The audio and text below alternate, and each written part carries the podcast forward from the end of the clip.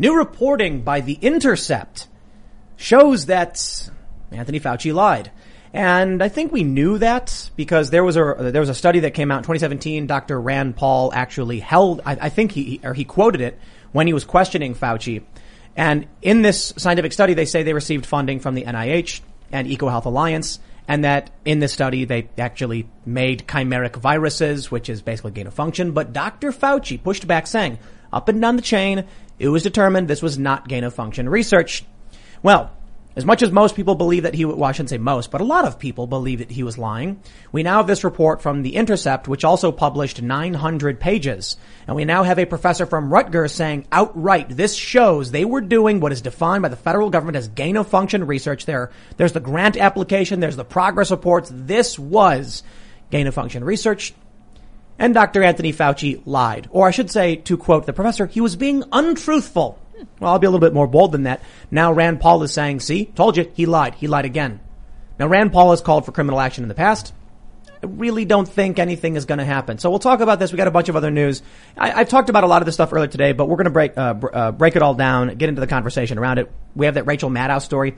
You may have seen Rachel Maddow tweeted fake news about ivermectin and Oklahoma hospitals being overrun. Didn't happen, but apparently she's still pushing the story, I guess, and people are criticizing her.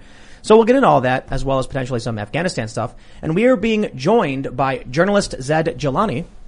How's it going, man? Uh, it's great. It's good to be here. Do you want to just give a quick introduction to who you are? Yeah. So I am a right now I'm a freelance journalist. Uh, I keep a Substack with my friend Shant Mesrobian at InquireMore.com.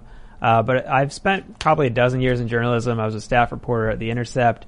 Uh, I was a reporter for Alternet. Uh, I was a reporter back at Think Progress back when it still existed at Center for American Progress. And I contribute to a range of publications, the Washington Examiner, Tablet Magazine. Um, basically, uh, if you read it, I've probably, I've probably written something at some point there, written in the Atlantic recently. Wow. Did a mini documentary for Fox News over the, over the summer. So yeah, I, in a way I'm prolific, I guess, but I just kind of, uh, you know, I want to go out there and explain the world. I want to figure things out together. So right on. That's interesting that you worked for Think Progress, Alternet, The Intercept, all particularly left or establishment publications, and then you're like, I also did something for Fox News over the summer. You know, I think back in the day, you could, and it wasn't really that big of a deal. But in these in this past decade, it's been getting worse and worse to where it's like you're on one side or the other. But I do think it's interesting that you having worked at those places, uh, I'm sure many of our viewers are not fans of, but Glenn Greenwald is, you know, citing you on Twitter saying you're a journalist, Rachel Maddow's a crackpot. And I think, you know, that speaks, that, that says a lot. So it'll be interesting to talk about this reporting from the, from the Intercept, uh, and the history of these organizations, I think, or at least the recent history. And we'll get into like this shift in, in culture. You know, uh, we have another story from the ACLU. The ACLU, what, only a couple years ago was it? They were saying uh, vaccine passports are bad and wrong. We can't do it. Yeah, they they had put out a, a, report. I think it was in 2008 or 2009, basically saying that in pandemics, government shouldn't be violating civil liberties. Right? They need to focus on education, on public health. They don't need to focus on criminalization or you know measures that we would at that time anyway consider authoritarian. But yeah, they've done a total about face.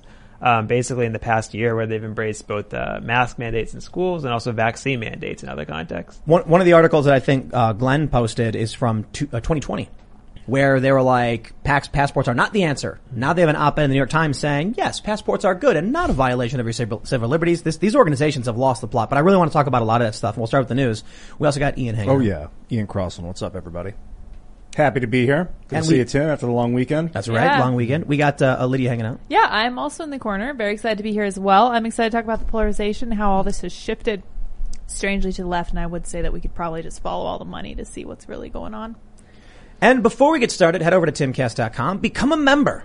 Support our fierce and independent journalism. We got a bunch of great reporters. We're hiring more by the day. Well, that's not not true. We're hiring as many as we can, as fast as we can, but it's not easy to vet people and make sure that you know they're going to do good work. But um, we are actually in the process of formalizing our nonprofit as well, which is going to do fact checking for us and many other organizations, and we're also going to issue ratings. It's, it's, it's, a, it's a big thing, but generally, you know, uh, If you're a member, you will support our journalism. You'll get access to members only segments, but we're also going to be launching a fact checking outlet that's going to provide ratings to other news outlets based on a random sampling of recent articles they publish and whether or not they violate any journalistic ethics. And then you'll get a score of like X out of 100 articles were considered ethical by SPJ standards. And then we'll break down our reasoning, link to the stories. It's going to be fantastic.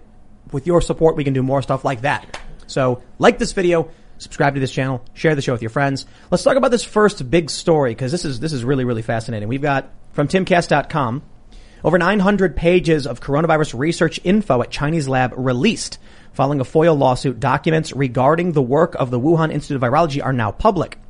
The 900 pages of documents were obtained by The Intercept through ongoing Freedom of Information Act litigation against the National Institutes of Health.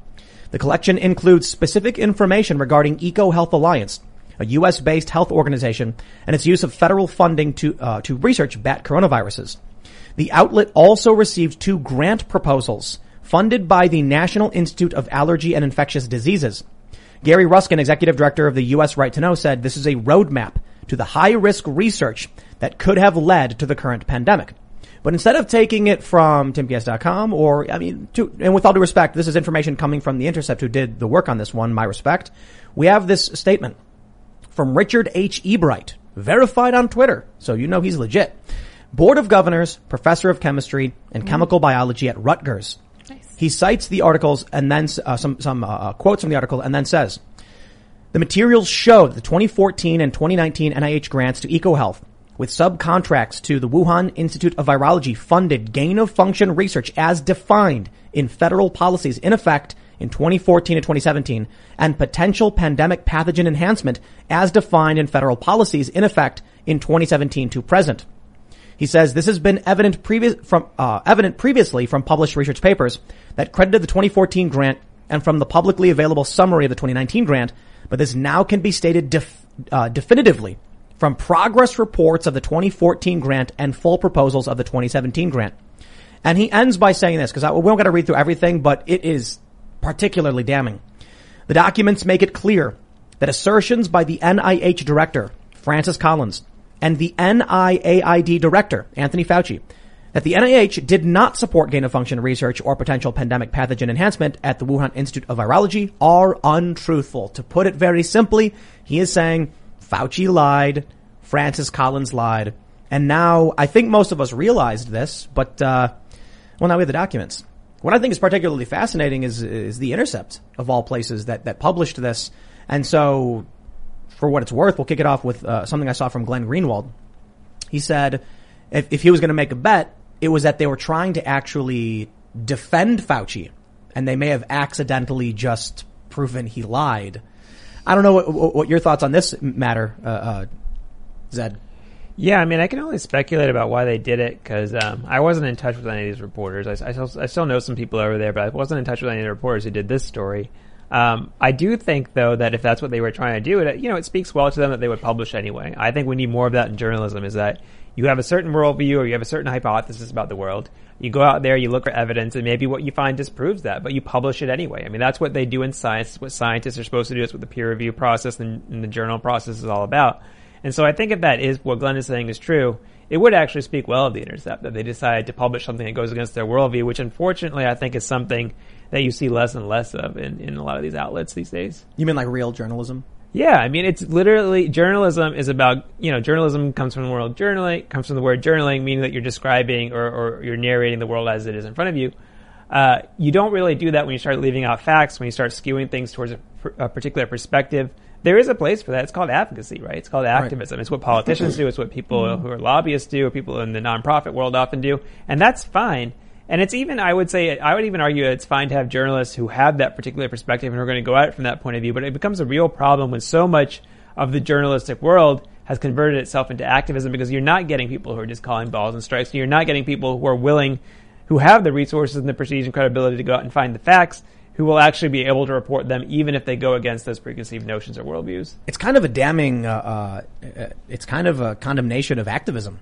The idea that activists who are supposedly fighting for something good are lying to you. I mean, that's just, that's just reality, right? Maybe propaganda is a better word for it. You know, I'd like to imagine that as an ad, uh, uh, as an activist, if you come across information that disproves what you're trying to push, you'd be like, "Oh, I was wrong about that." I, I once did fundraising for an environmental nonprofit. They gave us information on Deepwater Horizon. They sent us out to the streets to go ask people for money because they're like, "We want to raise awareness." Like literally on the ground, telling people there's an oil spill, and then I was reading what they had given us in terms of you know their script and everything. And then some guy stopped me and said, "You're lying. That's not what happened. Here's the news. Here's what happened." And I was like, "For real?" Like, when I called my bosses and said, "Hey, this is not true," they said, "Oh, just keep reading it anyway. You're fine." And I was like, "What?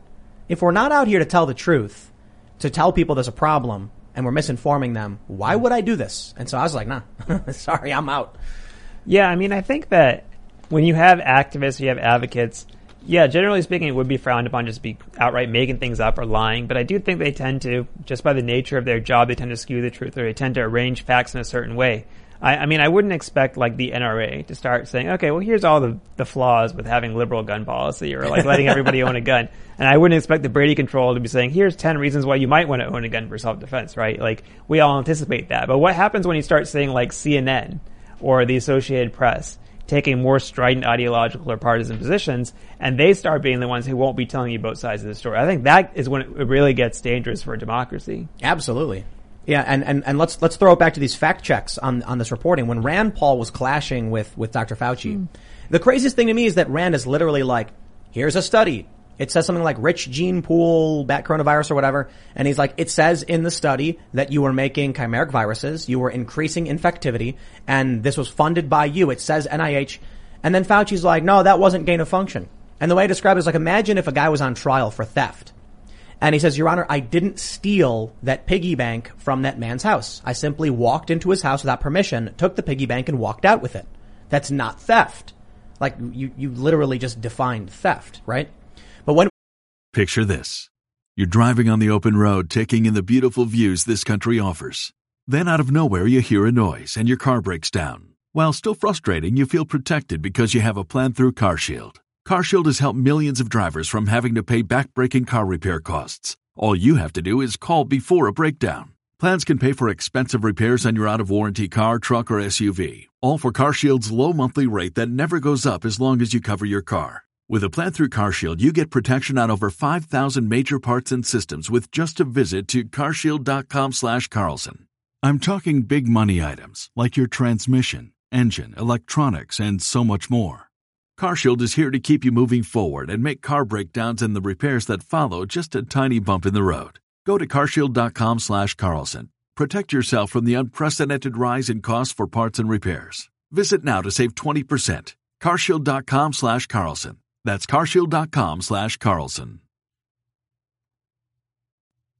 These last few years have not been easy on our economy, and with tax season finally arriving, there will be millions of hardworking people and businesses that could struggle even more due to the IRS working against them and pocketing profits for themselves. America First Tax Group can help put an end to your worries. Just one phone call to 800 431 5684, and you'll be in touch with America First Tax Group, a full service tax company that'll fight the IRS's predatory tactics and put you on the path to financial freedom. Their experts can help you or your business with any tax related problems you may have, from dealing with your back taxes to granting you access to tax relief and much more. Don't wait. Get in touch with America First Tax Group today by calling 800 431 5684. That's 800 431 5684. Or visit AmericaFirstTaxGroup.com slash Tucker. Again, 800 431 5684 or AmericaFirstTaxGroup.com slash Tucker. What, what, what do we end up seeing? A bunch of fact checking outlets misrepresenting what Rand Paul said many left or liberal establishment outlets started saying Fauci owns Rand Paul. And they were highlighting a lot of things like Fauci saying, you have no idea what you're talking about, instead of actually the merit of this research study. The craziest thing was how Reddit, which is like just bots basically. Reddit is a bunch of bots who just pump stories to push propaganda. And there were still people breaking through being like, I'm con- confused why we're mad at Rand Paul here. He's right. The study says, you know, that this happened. So this is what's crazy to me. It's good the Intercept published this. It's like like you said, it actually reflects well upon them if they were actually doing this to prove Rand Paul wrong. They decided to publish anyway. BuzzFeed's done similar things where they just they, they publish good stories. But what happened? What do we say about all these outlets that dismiss the story as fake news, as they've been doing with basically everything, like Hunter Biden's son. Like, what does that what does that say about journalism today? Yeah, and I think this is like a big theme of a lot of our recent posts at uh, at inquiremore.com, which is a Substack that we hold, uh, that we run, um, which is that I think that a lot of journalists now, you know, they're having to choose between two missions. One mission is basically the traditional journalism, going out, discovering things about the world, uh, describing it as the as the facts as they see them. Um, the other one is to promote a certain worldview, to promote a certain set of values, right? And so I think that if something like a virus has become politicized, which it has been in the United States. There's actually like a red position and a blue position, a Democratic position a Republican position, everything COVID related now, unfortunately. Uh, more so here in this country than anywhere else in the world, I'd say also, uh, is, which is an unfortunate aspect of it. Now that you have journalists who have kind of adopted this sort of post-journalism, post-journalism mindset, which is basically an advocacy or an activist mindset, I think they see their goal and their role as basically debunking or disproving whatever this quote unquote Republican position on coronavirus is. We saw this earlier in the pandemic when they were all making fun of the idea that a lab leak may have been responsible for the pandemic. Now we don't know where coronavirus or COVID-19 came from. We, strictly speaking, we don't know. We don't have the evidence for it. But they were so quick to dismiss this theory and now, you know, even the Biden administration is keeping an open mind about it. Even they have have, have uh, not reached a, a, firm conclusion on whether or not that's true, with the might of you know half, more than a dozen intelligence agencies looking at it. So I think that when you have journalists adopt hard positions rather than keeping an open mind, rather than being curious and, dis- and uh, actually working to discover the world and report out the facts, you do get things like a Rand Paul being mocked and made fun of because they, they made you know they made up their minds before that hearing ever happened that they were going to take Fauci's side, they were going to be against Rand right. Paul, mm-hmm. they were going to poke poke holes in Rand Paul's argument, they weren't going to do it in Fauci's arguments. Um, and that prevents them from actually being able to do what was done in this case with the hundreds of pages of documents that were obtained for, through the FOIA by the Intercept, is to actually go and look at the facts and see what happened. Literally see what happened and tell people what happened and don't have an opinion about it. Don't tell people how they should feel but literally give them the information that you, any, any reasonable person would need to know how to, how to think about this problem or how to think about the, the actual origins of this virus. There is still a challenge with this report, and that's who, who was chosen by the outlet uh, as an expert. Mm. And so this, this, uh, we're sitting here being like, wow, you know, this, this professor at Rutgers has said these things that are untruthful. And of course, there's confirmation bias there.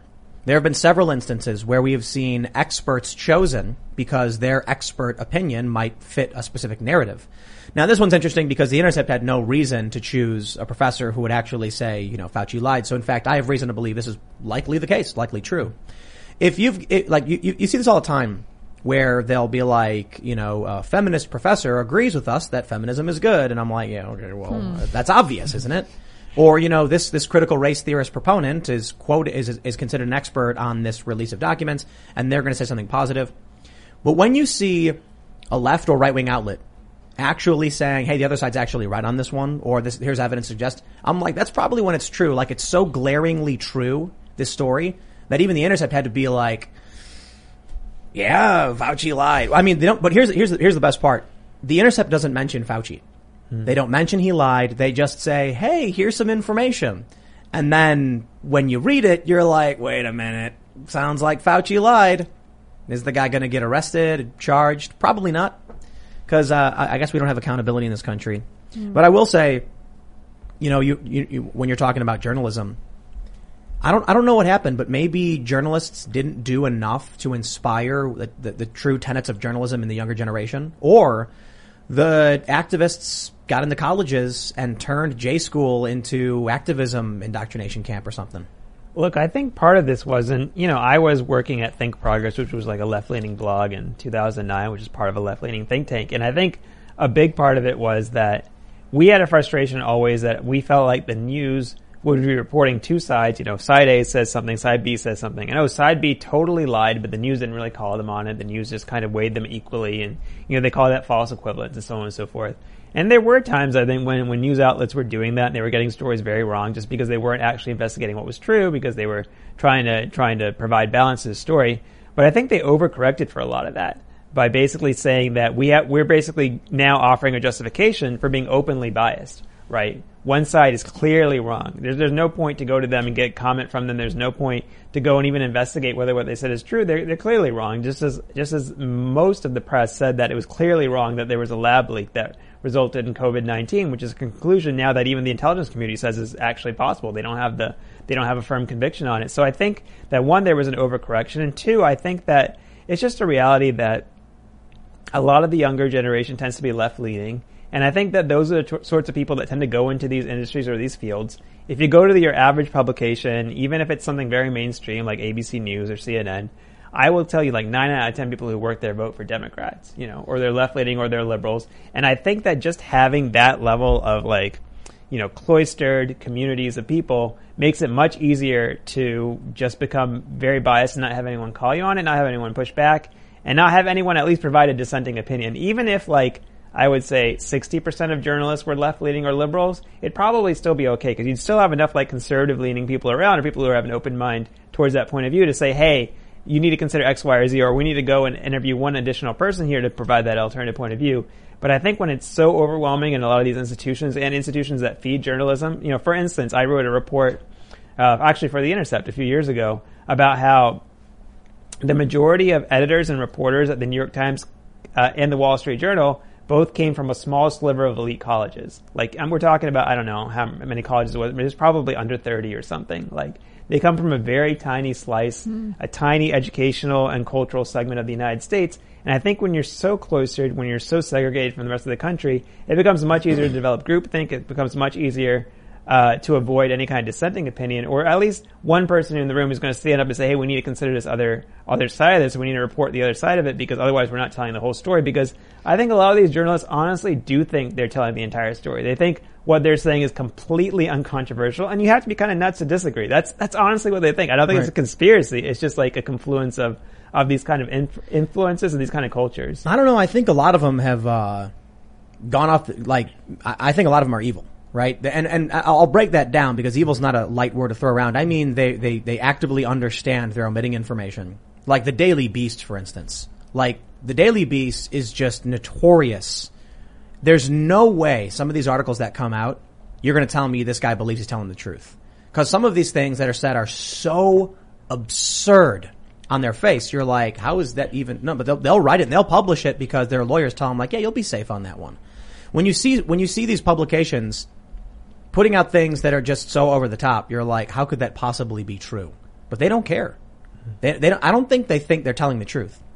Well, I think that there's probably two things happening simultaneously. One, I think there a lot of these news outlets have shifted to basically subscriber kind of, uh, you know, this is a subscriber business model because the advertising business model was being basically dominated by a few digital firms like Google and Facebook, and so they wanted subscribers. New York Times shifted heavily towards subscribers after Trump was elected. So one, they have a financial incentive to cater to a certain worldview and a certain type of person.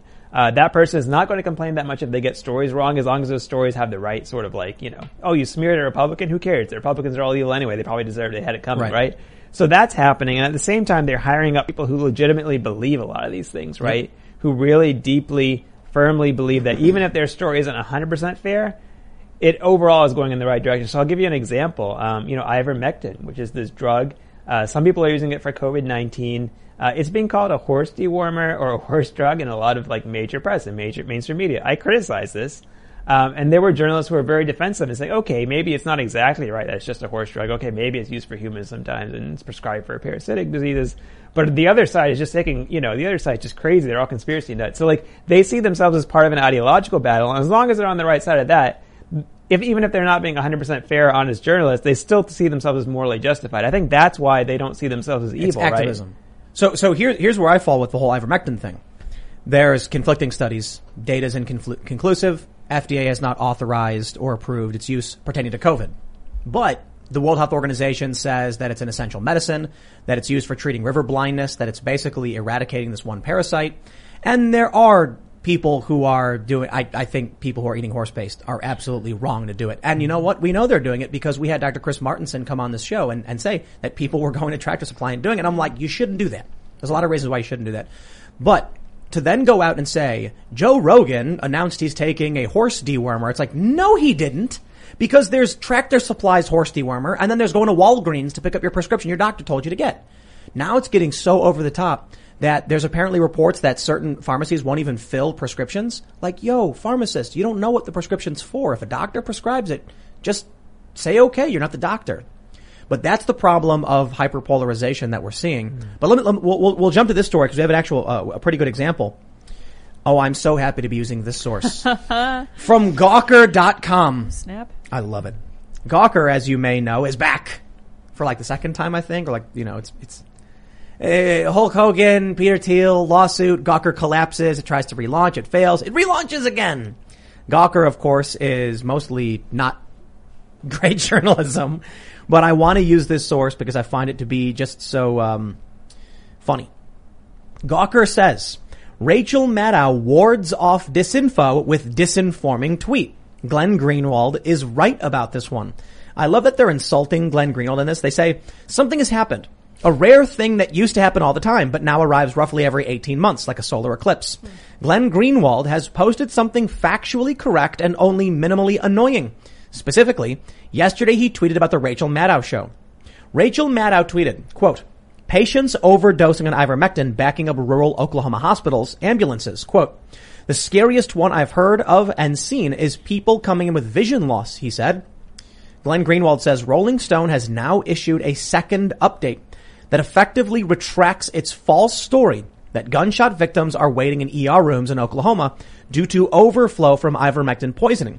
Yet Maddow still has her tweet up from four days ago promoting it with no subsequent note. Last week, the MSNBC pundit boosted a hoax story on ivermectin overdoses, joining a slew of liberal media outlets in mindlessly digesting the disputed news in another stern missive about COVID-related disinformation. In her rush to warn viewers of the dangers of misinformation, she did not have time to fact check. Oh, that's, that's a bit generous. Uh-huh. Like she ever does. Come on. Unlike several other outlets, Maddow still hasn't deleted, updated, or clarified the error. The original story came from a local NBC affiliate. All right, so let's break this down, this, this one down really quickly. A doctor says he was misquoted. He wasn't saying that all of these hospitals were overflowing the beds. He's saying there were some, sometimes that there were some congestion and some of it was because one guy may have taken too much ivermectin. They ended up issuing the uh, Northeastern Health System, Sequoyah, ended up issuing a statement saying the guy doesn't work for us. We have not treated anybody for ivermectin. The story is fake news. And yet, Rachel Maddow still has it up. Now, here's what here's what I love. Hey, good job, Gawker. I don't know why they're insulting Glenn Greenwald. He's right. You don't got to. Sure, I guess they're trying to be edgy, but I'll tell you this: if Gawker can come back and insult people they don't like and and whatever, but still be correct, I welcome it entirely. By all means, they can call Glenn Greenwald every name in the book. That's wonderful if the facts are true and correct. Now, what I'll say about this is, my friends, I have seen stories and heard anecdotes of people eating this horse paste stuff. Don't do that. Because what people, here, here's the problem. The stuff from the store that people don't understand, it's, uh, it's, it's, this tube is for a 1,250 pound horse. What they're saying, with, what these, what this doctor is saying is not that, you know, all ivermectin is horse dewormer like the media is doing. They're saying some people went to Tractor Supply, bought this stuff, ate a whole tube that was meant for a 1,250 pound horse. That's insane, right? And then they get sick because of it. Now, I don't know exactly what's happening after the fact. They're saying people get vision loss and there's some crazy stories, but I gotta tell you, it's really hard to believe some of the over, over the top stories because of how much the media's lied, how many, how much we've heard from like lying nurses. There was one nurse who was like, that someone came in, held my hand and said, I wish I had been vaccinated before they passed. And I had to tell his family. And then someone looked up that there was like no one, no one in these age groups who had died in these hospitals. Like a lot of these stories are completely exaggerated. The problem is we got two things going on. The media is going completely over the top, calling all ivermectin horse dewormer, like when Joe Rogan says he's taking it. Clearly it came from a doctor. And they're conflating that with people eating horse paste. Without the ones like you, who work tirelessly to keep things running, everything would suddenly stop. Hospitals, factories, schools, and power plants, they all depend on you. No matter the weather, emergency, or time of day, you're the ones who get it done. At Grainger, we're here for you with professional grade industrial supplies. Count on real-time product availability and fast delivery. Call clickgrainger.com or just stop by. Grainger for the ones who get it done. So then you get people on one side who are like, I tell you this, there are people who just adamantly believe ivermectin is, is, is a gift and it's great and it, and there's, there's, we have, we don't really have great conclusive, we, we don't have conclusive data on this right now. We've got some studies, some promising studies, some inconclusive studies, and a whole lot of me being like, yo, if I'm going to be honest with you, I honestly don't know. Bret Weinstein can say one thing that's fine, but we just don't know. And so ultimately what ends up happening is you've got something that's not FDA approved, not FDA authorized. And there's a lot of arguments about why that is or isn't, but ultimately I just, I defer to the slew of studies that have conflicting information. And then you get the culture war in this. Saying people who believing in ivermectin saying the media is lying, therefore it must be true. People on the left saying ivermectin is horse dewormer and mocking everybody, ignoring the actual uh, uh, nuance of the whole situation. And then YouTube banning people who dare talk about it. So at this point, I'm just basically like, yo, I don't even care anymore. Like YouTube has gone so off the rails. They've they they gave Crowder a strike for citing the CDC. I don't know how we navigate this other than just talking about it and just mm-hmm. saying what you know what we think. I mean, this this Oklahoma story in particular, because we just wrote a post about that at the Substack on, on Inquirer, and you know when when you when you just get the details of the story, like if you read like the you know I don't know five sentence summary of it, it doesn't sound believable, right? Rural Oklahoma is being overwhelmed with gunshot victims, right. and, and and and those victims cannot get into the hospitals because so many people are taking this ivermectin, which is a drug that honestly most people probably have never even heard of. I mean, unless you're really plugged in and following all this, probably never heard of it. Um, and yet, this story not only did it get tweeted by Rachel Maddow, it got featured on Joy Reid's MSNBC show, The Rolling Stone, Insider. It was all over the place. Like it was all over the world. It was viral. If you go to that hospital's website now, they have a huge splash page up that says, "Hey, look, we're taking people. We're not overwhelmed.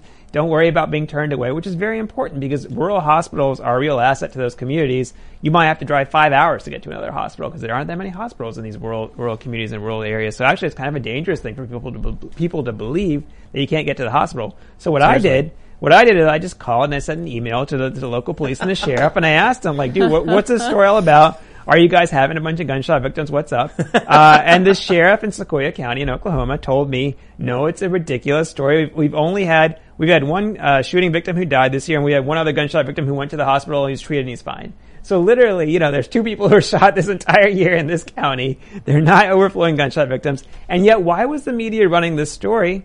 Because it confirmed a bunch of biases. You know, you got the yokel, the rednecks, all shooting each other with their guns, yes. with their guns, and they're all eating horse face because they're really stupid. Yes, you know, beautiful. So of course it's true. We don't have to call a hospital. We don't have to call the sheriff and just ask this, them whether it's true. How much? Uh, so so so Zaid, this this must have been uh, an extremely rigorous investigation. You must have put a two hundred thousand dollar budget behind this. I mean, how much time did it take you uh, to pick up your phone and press a few digits? Probably took me, you know between all the emails and calls, probably took me half an hour to figure this out, right? As a freelancer writing on my Substack with one other friend who kind of looks over my stuff, right? I don't have the resources of MSNBC or Rolling Stone or Insider or all the places that ran this story.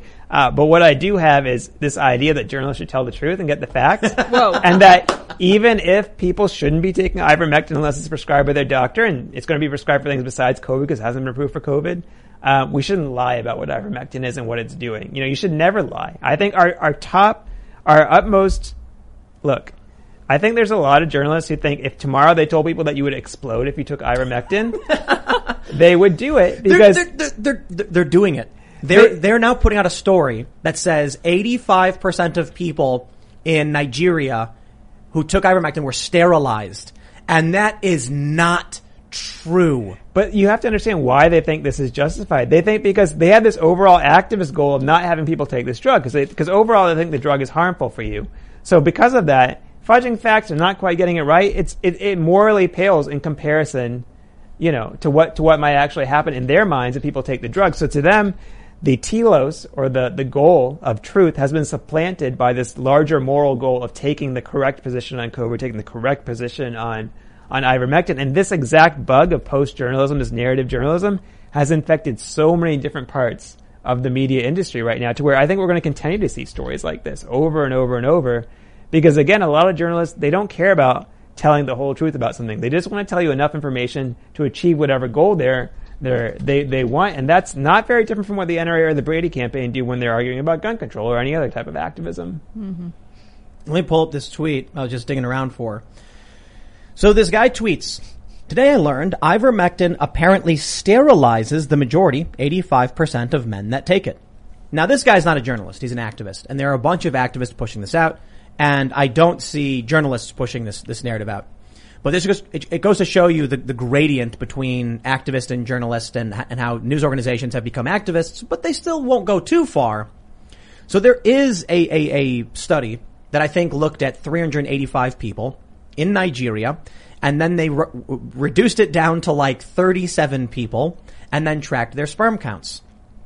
It turns out that nine of those people, I guess, or whatever the number was, were, were unaffected or something. So the overwhelming majority, or maybe, I don't, nine is maybe the wrong number. I don't know. All, all, all you need to know is it's a study. It is a tiny sample. It is inconclusive. Activists are sharing it clearly to smear this medication. Here's what you need to understand about how, how deep this lie cuts. These tweets are going viral. It's, this, this tweet has 7,500 retweets from this guy. It is, it is insane to state this. You want, you want to know why it's insane? The lie that they are pushing is not about ivermectin and sterilizing people. If what they're claiming is true, it would mean that the World Health Organization has been administering millions of doses of a drug sterilizing black men in Africa. Hmm. Now that is an insane proposition, which I, I think is over the top. The World Health Organization has ivermectin on its list of essential medications for curing river blindness. 99%, because I looked this up, I went to the World Health Organization, 99% of river, uh, it's, um, Oncocur, uh, uh, how do you, uh, Oncocur, I'm, I'm, I can not say it. River blindness. Uh, river blindness, there you go. Oncocur psoriasis or something. Anyway, 99% are in impoverished African communities. That's where they're saying we need to be giving ivermectin specifically for this parasite. Now, if it was true that there was a study showing it was sterilizing these people, what do you think these people would start doing?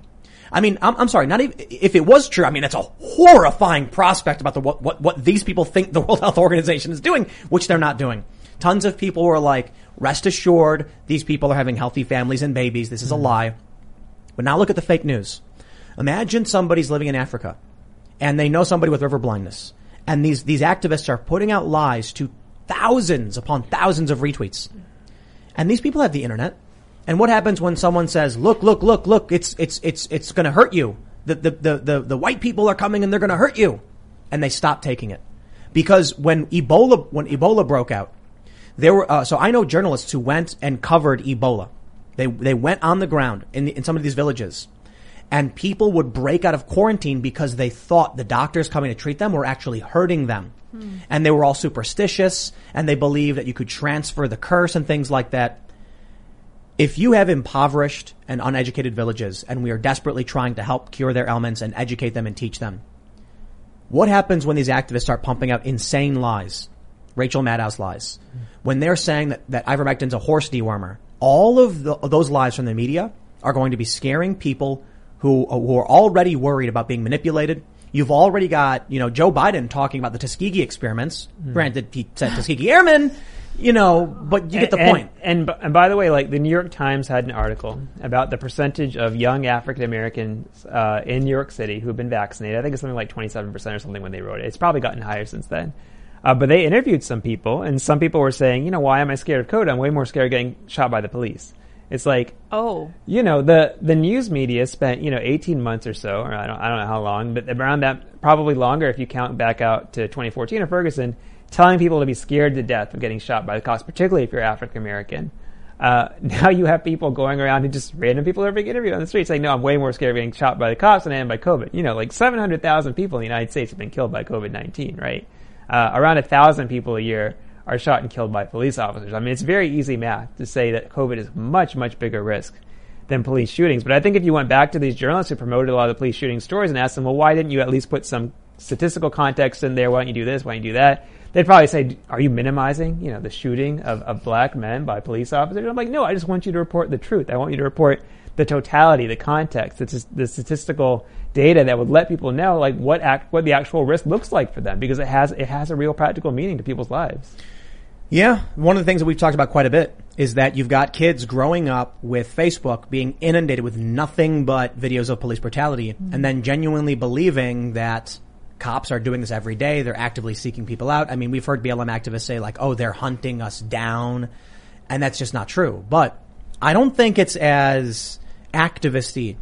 I mean, maybe, maybe it is. Maybe it's activists who are watch. Imagine you're 10 years old. You're inundated by nothing of these with these videos. And now you're 18, 20. You're in college. You get out. You go get a job at you know Vox or whatever, and you believe it, so you start writing it. But I do think there's a lot of people when they give you their excuses and their justifications, it's because they're grifters. It's because they're like, dude, I got two million clicks on that. My boss paid me a bonus. I'm not going to admit I did wrong, right?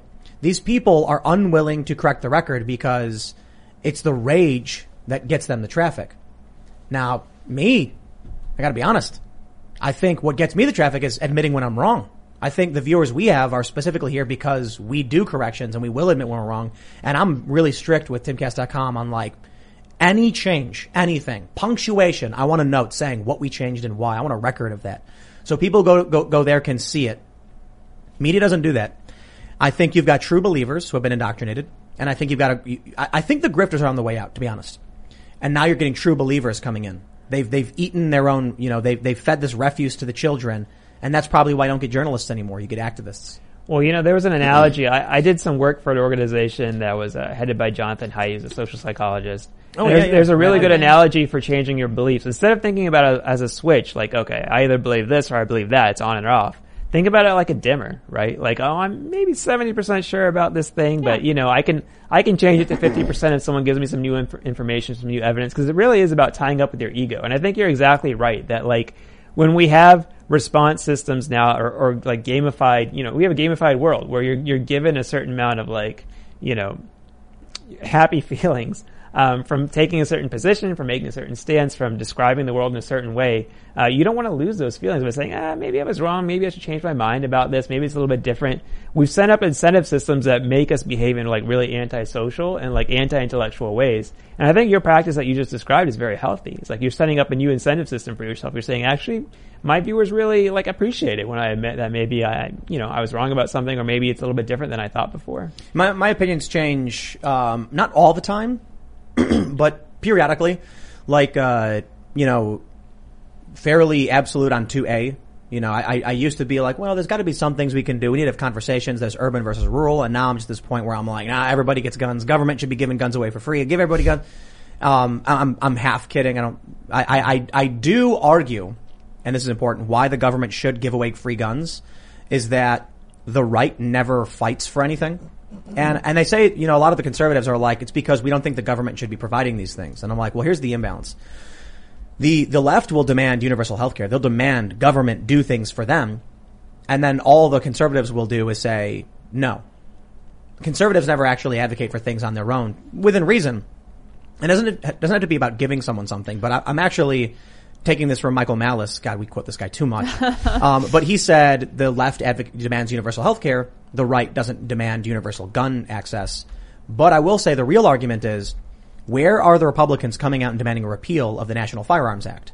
Where are the conservatives coming out and saying, we don't want the government to do things, we want to reduce, they don't do that. So you end up with the left constantly demanding things and taking it and the right doing a whole lot of just saying stop. Yeah, I mean, I've written a couple pieces actually for the Washington Examiner, which is a, like a DC based magazine that's right leaning, is like kind of center right or right of center, um, about sort of the debates within the conservative movement about where their governing philosophy should be going uh, in the next few years. And I think for many years, the conservative movement has basically been tantamount in many ways to the libertarian movement, right? Like their their general philosophy is government should take their hands off stuff. Uh, we should spend less money. We should have less regulations and we should just uh, embrace personal responsibility and individual freedom. Uh, I think there is a rethink happening about that in, in, in many parts of the right right now. It, it's not a dominant philosophy. It's not something you'd see the McCarthy's and McConnells of the world embracing, but I do think you're seeing some people in the Senate and the House and a lot of people on the intellectual right starting to say, hey, look, uh, we can't really respond to the collapse of the family by just talking about another tax cut, right? Like, right. You know, it, it's not that you should never cut taxes, you should never deregulate anything, but there has to be kind of a broader kind of social and political and economic agenda than I think just the libertarian mottos. And it's really interesting and kind of uh, what you just said about guns because I think one one way that gun policy may be different in some parts of the world is that they, you know, like gun ownership in a place like Switzerland, right? Like people, it, it's not super unusual to like have have like training for your firearm to have a firearm. They they often keep them locked up or they keep the ammunition separate or something. But like they they see they don't necessarily see it as antagonistic to gun rights to have the government involved in it at some level. Um, whereas here in the U.S., the debate's very polarized. Where there's some people who just absolutely hate guns and don't think anyone should own one, and then there's other people who just you know they think everyone and their mom and their baby should own a gun, but like they aren't necessarily saying okay, the government should put together uh, you know a really cool training course and give it to people, give it to kids when they hit high school in this uh, rural area where a lot of people own guns and like actually get um, you know get people's buy-in and confidence and get like people who are not gun enthusiasts thinking, okay, there's a way they can use these things safely, and there's a way we can make sure people have access to them and good training and, and, and so on and so forth. Yeah, the gun thing, I think, is one of the most glaring examples of the media lying and having no, or having no idea what they're talking about. And so, like, very early on in the gun debate, I just would do basic research as a journalist, and I tried to learn more and more and more about how, you know, wrong the media was. And they're still wrong to this day constantly saying things that make no sense, advocating for the ban of things that don't do anything. Uh, the example I love to give is that in Maryland, the M1A is banned as an assault weapon, but the SCAR 20S is not. And for people who know anything about guns, you'd probably be like, that's a weird thing to do because the M1A is, it's, it's, it's a great weapon, but the SCAR 20S is more customizable, adaptable, easier in a lot of ways, I suppose, but just more modern and, and better. And I guess depending on who you ask, some people might like the M1A. But the fact of the matter is, this is what you get from media disinformation. You get policies that make no sense, and you get the escalation and the indoctrination. So actually, taxes are a really great idea. We talked about taxes quite a bit. I think Ian, you were the one mentioning that like early on, the first income tax was like two percent or something. Oh, I don't know the number. I think we were having a conversation a while ago, and you were like, initially the income tax was going to be like, it was only for the rich, and it was only supposed to be like 2%. Hmm. And they were like, it's just the rich, it won't affect you. And now here we are with like 35 to 45% total taxes, not just income tax. Like I think they say the average person will pay 45% of their income in taxes when it comes to sales tax, property tax, you know, gas taxes, whatever, food, sales, all that stuff. And it used to be none. But what happens is they'll come out and they'll say, you know, we just want this teeny bit. You give them an inch to take a mile. That's why the gun, the gun rights advocates in this country are, are adamant about n- giving nothing away. Cause they know that it's just chipping away at the block and eventually it's, it's all gone. Did you look it up? Or? Yeah, it was 3%, 1861 President Lincoln. And that eventually, I believe, got repealed to later get recreated by the Federal Reserve in 19, was it 14, I think? 1913, 14, something like that. Something like that. Yeah, I mean, there, there. One of the issues um, where this where this headed up was school shootings, right? Like people, I think we had some very high profile school shootings in the United States. Columbine in the 1990s, we had Newtown and Parkland. Um, it's really shocked a lot of people's conscience. It was heavily covered in the media, and I think it produced a policy response that was. It was very well intended. I think people were legitimately scared for their children. But now I looked it up, and like a majority of states, I think around a majority or at least half, actually require students in schools to do school shooting drills. Like off the top of your head, do you know how many students die every year in a school shooting? What's the number? It's ten. It's around ten on average, right? Many, it's like and, and, how many students are there? Must million? be must be 70, 70, 75 million, something like that under eighteen. Yeah. So, you know, school shootings, of course, are tragic. But what's the impact of having you know tens of millions of kids, you know, hiding in the hallways, under desks, being in kind of a war posture, right, within their schools? Even Everytown, which is one of the gun control groups, did some studies on this and found that it increased anxiety, increased depression, and now they're advocating for reform, saying we shouldn't be doing you know all these all the time because I think it was a knee jerk reaction to a highly charged issue, and I think that we've seen a lot of that during COVID nineteen as well, which is where people, I think, you know, one one of the phrases that comes to mind is um, better safe than sorry, right? You know, you can't overprotect someone, but what I always say is like if you're overprotecting people from one thing, you could be underprotecting them from another thing, right? If we if we install all these measures on children against something which they almost almost completely unlikely they'll ever face it, we may be underprotecting them against things like anxiety, depression, you know, long-term kind of suicidal tendencies, all kinds of cognitive distortions uh, about fear of things that really they shouldn't be all that afraid of. Um, we're not think, you know, if you think entirely about protecting a population from one thing, you can underestimate the risk from all sorts of other things. And I think reframing it that way might be one way for us to be able to, to rethink some of these like overreactions to some of these threats that we, we face historically. What if you could have a career where the opportunities are as vast as our nation, where it's not about mission statements, but a shared mission?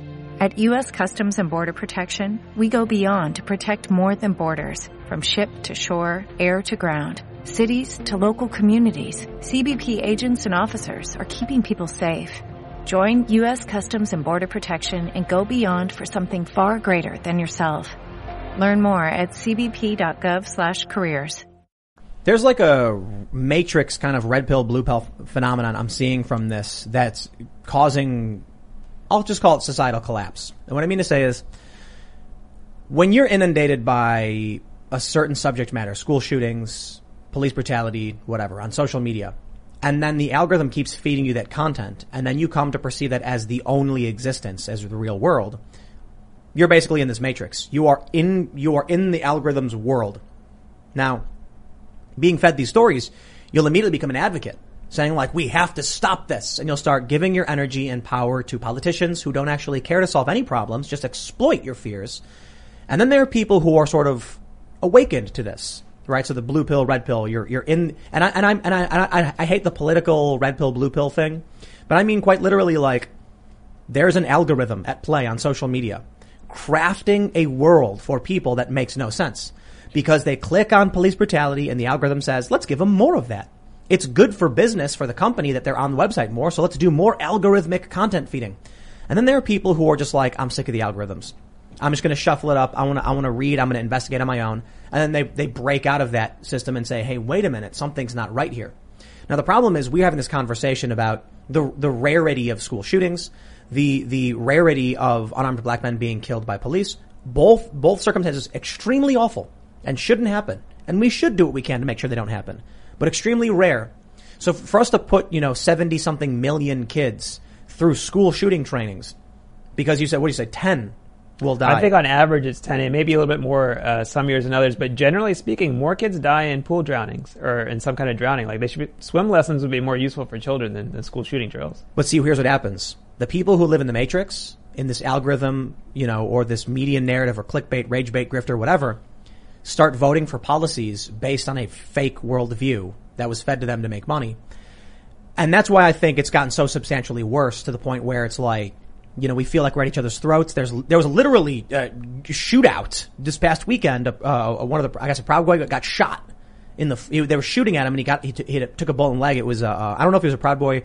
It was the guy Tiny. I thought he was Patriot Prayer, but people are saying Proud Boy. And there was a shootout a couple weeks ago in in Portland as well, where thankfully nobody got hurt. But what happens is you have people who will vote, who will run for office, and, and, and, it's, it's not just like you live in a matrix where there is an overseer keeping, keeping you in the matrix, like people believe if they saw the movie. No, no, no. The people who are running the matrix live in it too. The people who are taking the blue pill, who believe that there's like a, a, a, it's, it's, it's a pandemic of police officers going around hunting down black people. They run for office based on that and then try and pass laws based on that. And you try and tell them it's not real and they'll snap at you. They'll call you a Nazi, a fascist, all right. They got to protect that worldview. I don't know how you break yeah, out of that. I mean, look, I, the other day, something I've been writing about is basically pandemic responses across the world. Because one thing I noticed is that the U.S. response when it comes to uh, children is very different than most of the world, most of Europe, Australia, New Zealand. Uh, you know, we're we're requiring masks in most school districts in the United States, even for children who are four or five years old, six years old, which actually is much more conservative than what the WHO recommends. It's more conservative than what the European health agencies are talking about, or most of the Australian districts. And you know, to buttress my argument, you know, I just put out a basic graph from the CDC showing that child uh, mortality, child deaths from COVID nineteen are very, very small. They're a very small percentage. Generally been the same throughout the pandemic. And you know, the instantaneous response you get to that is that you're minimizing the deaths of children, right? Literally posted the facts straight from the CDC uh, showing the context of this. And I think that, you know, part of it is that I think once you've adopted the activist mindset, the moralizing mindset, you have one goal in mind. And that goal, of course, is protecting children from COVID-19, which is a totally understandable goal. But at the same time, when you're not getting the whole picture, you're not looking at all the other possible ramifications of keeping kids in this crisis mode for basically forever. And you're not considering the points of view of other people in the world who are not doing that. You know, in, in British schools, they're not doing that. In Australian schools, they're not doing that. They're using largely rapid testing, social distancing, uh, some, some uh, vaccinations at the higher level, like 16 and 17 year olds maybe are getting vaccinations, but they're not having toddlers running around in masks for the most part. Um, and UK has had the Delta variant. You know, they've had this experience. They've seen this movie um, and yet they're not doing it. I think we're not really giving any weight to their to their concerns because we we fixated so much on one problem.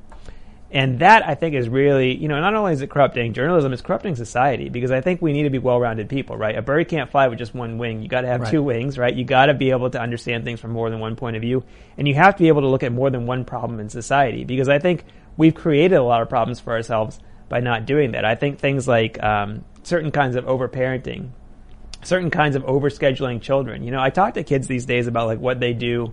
I do some community work with children, and I talk to like some kids about, you know, wh- what's their summer like, and they're saying, oh, you know, I go to band camp, then I'm at you know algebra class, and I'm blah blah. blah.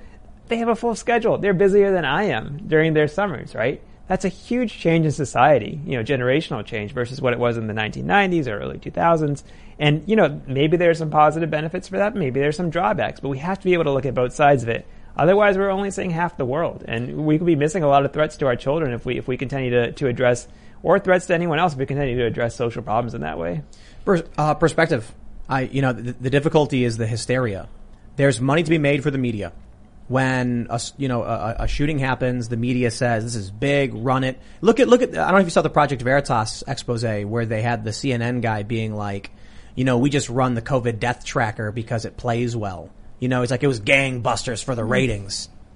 That's what they're thinking about, and it drives panic. And panic, you never want to panic.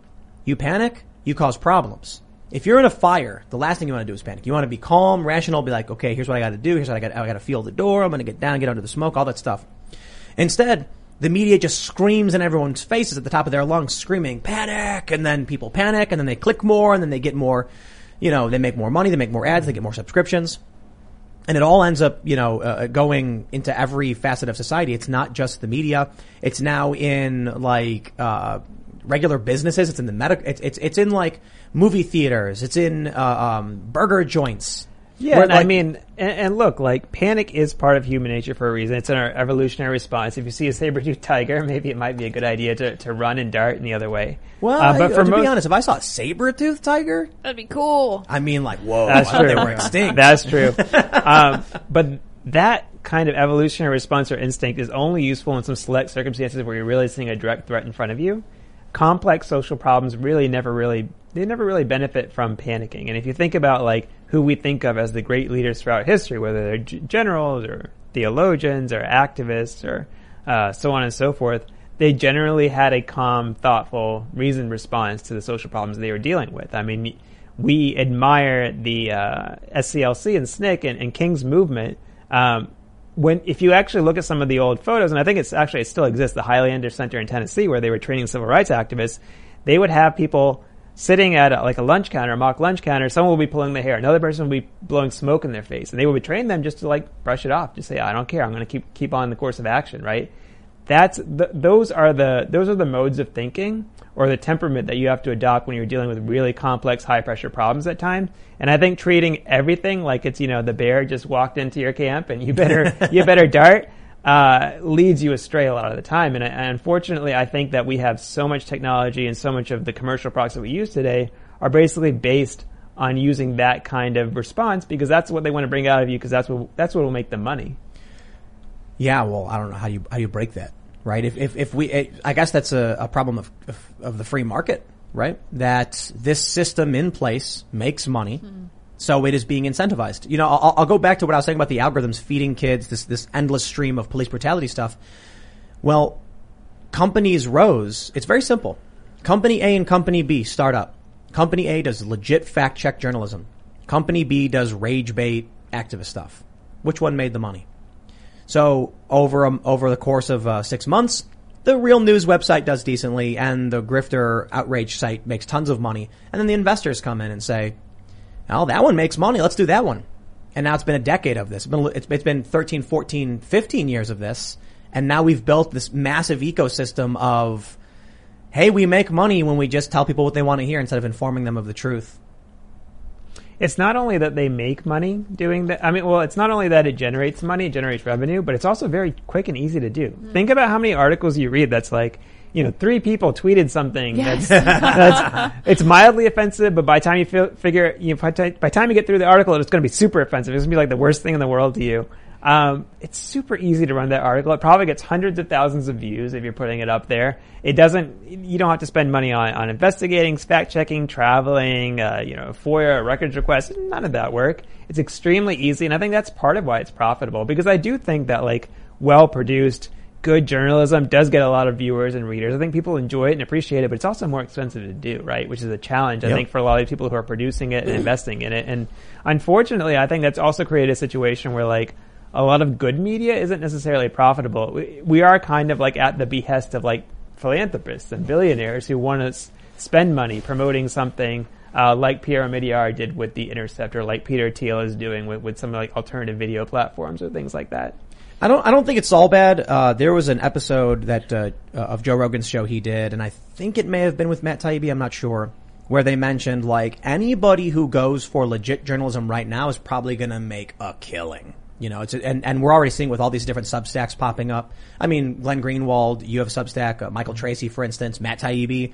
And apparently they're doing really, uh, Bari Weiss. Yeah. They're all doing really, really well. I mean, timcast.com is doing, uh, uh, is doing really, really well. And so I will say there's always a challenge in trying to figure out if you're actually doing the right job or if you're just, you know, partisan. But I, I, I think it's fair to point out, yeah, the establishment is just pushing narratives. Many of these outlets just want to uh, stick to their worldview. Side with the audience, they call it. And if their audience is, is, is trapped in a whirlpool of fake news garbage and hating someone else, siding with the audience isn't the right thing you want to do. No, you want to challenge. The, I, I, you don't even want to challenge. You want to be honest. So, so interestingly, you mentioned these articles where it's like they'll grab a few tweets and then post an article being like, you know, so and so said this. We've actually talked about this at timcast.com because we've had a few articles where it's like, so and so was criticized and then we show some tweets and I'm like, we won't do that. And I was like, hey, let's talk about this. This is, this is, it might be newsworthy. To be fair, it might be. Because if like a congressperson makes an official statement about a specific policy that starts a feud or something and then it's just, you're pulling tweets, that may be something people want to know about. But I said, what we should do is, if we see one of these Twitter spats, we're not just going to pull up someone on the right who's saying, you know, F you. I want to see what the left, you know, prominent per- personalities are saying and the right, and then we want to actually break down the fact check of who's right and who's wrong. Now that's a little bit more work. You got to actually do some journalism there, but that's the way it should be. Conversations are happening on Twitter, very important ones. It's kind of silly in some ways, but if a congressperson is debating another congressperson, I think, you know, we want to talk about that. Look, I think part of it also is just like awareness. I think we were, I did some work earlier this year for a guy named Justin Rosenstein. He was an early Google and Facebook guy. Uh, he also co-founded Asana. He made like, I don't know, he's like a, probably a billionaire worth of his Asana stock and Facebook. Um, and he, his conclusion was that he created all these technologies to help people cooperate with each other and work together as teams. Uh, but they all kind of went awry and everyone hates each other. There's a lot of division and everything. So basically he's giving away a ton of money through philanthropy and grant making because he feels guilty about all this. Um, I think that you know, he started this company with, he started these companies with like good intentions. Like he was one of the founders of like the Facebook like button. And like, I think that they actively debated whether or not to make a dislike button, but they were like, we're not going to do that because it'll be negative. It'll create negativity. People will get fighting and all that stuff. And, but it ended up, Facebook like ended up like being pretty bad anyway because people are using it to share content. This is like dissing someone or attacking some out group or something. Um, but I think that, you know, there are large social and cultural changes that happen once you're aware that something is a problem. And I don't think that we looked at, you know, the YouTubes and the social medias of the world and sort of the, the echo chambers, hyperpolarization, all this as a problem until very recently. I think even if you go back to like 2009, 2010, 2011, everyone was talking about how these things were great. We were all communicating with each other. Uh, they were helping Democrats in elections, so Democrats liked them versus how they felt about Trump using it in 2006, 15, 16, um, or, or him using Twitter. Um, but I think now that we have the awareness of the problem, I kind of feel like the solutions will bubble up as after the awareness is built because I think that's what's happened with other technologies that ended up being harmful for us. I think everything from we have much safer cars now with seatbelts and airbags um, to where we have a dramatic decline in smoking in the United States, right? Smoking was an addictive product. It was flying off the shelves, making people at Altria and so on and so forth tons and tons of money.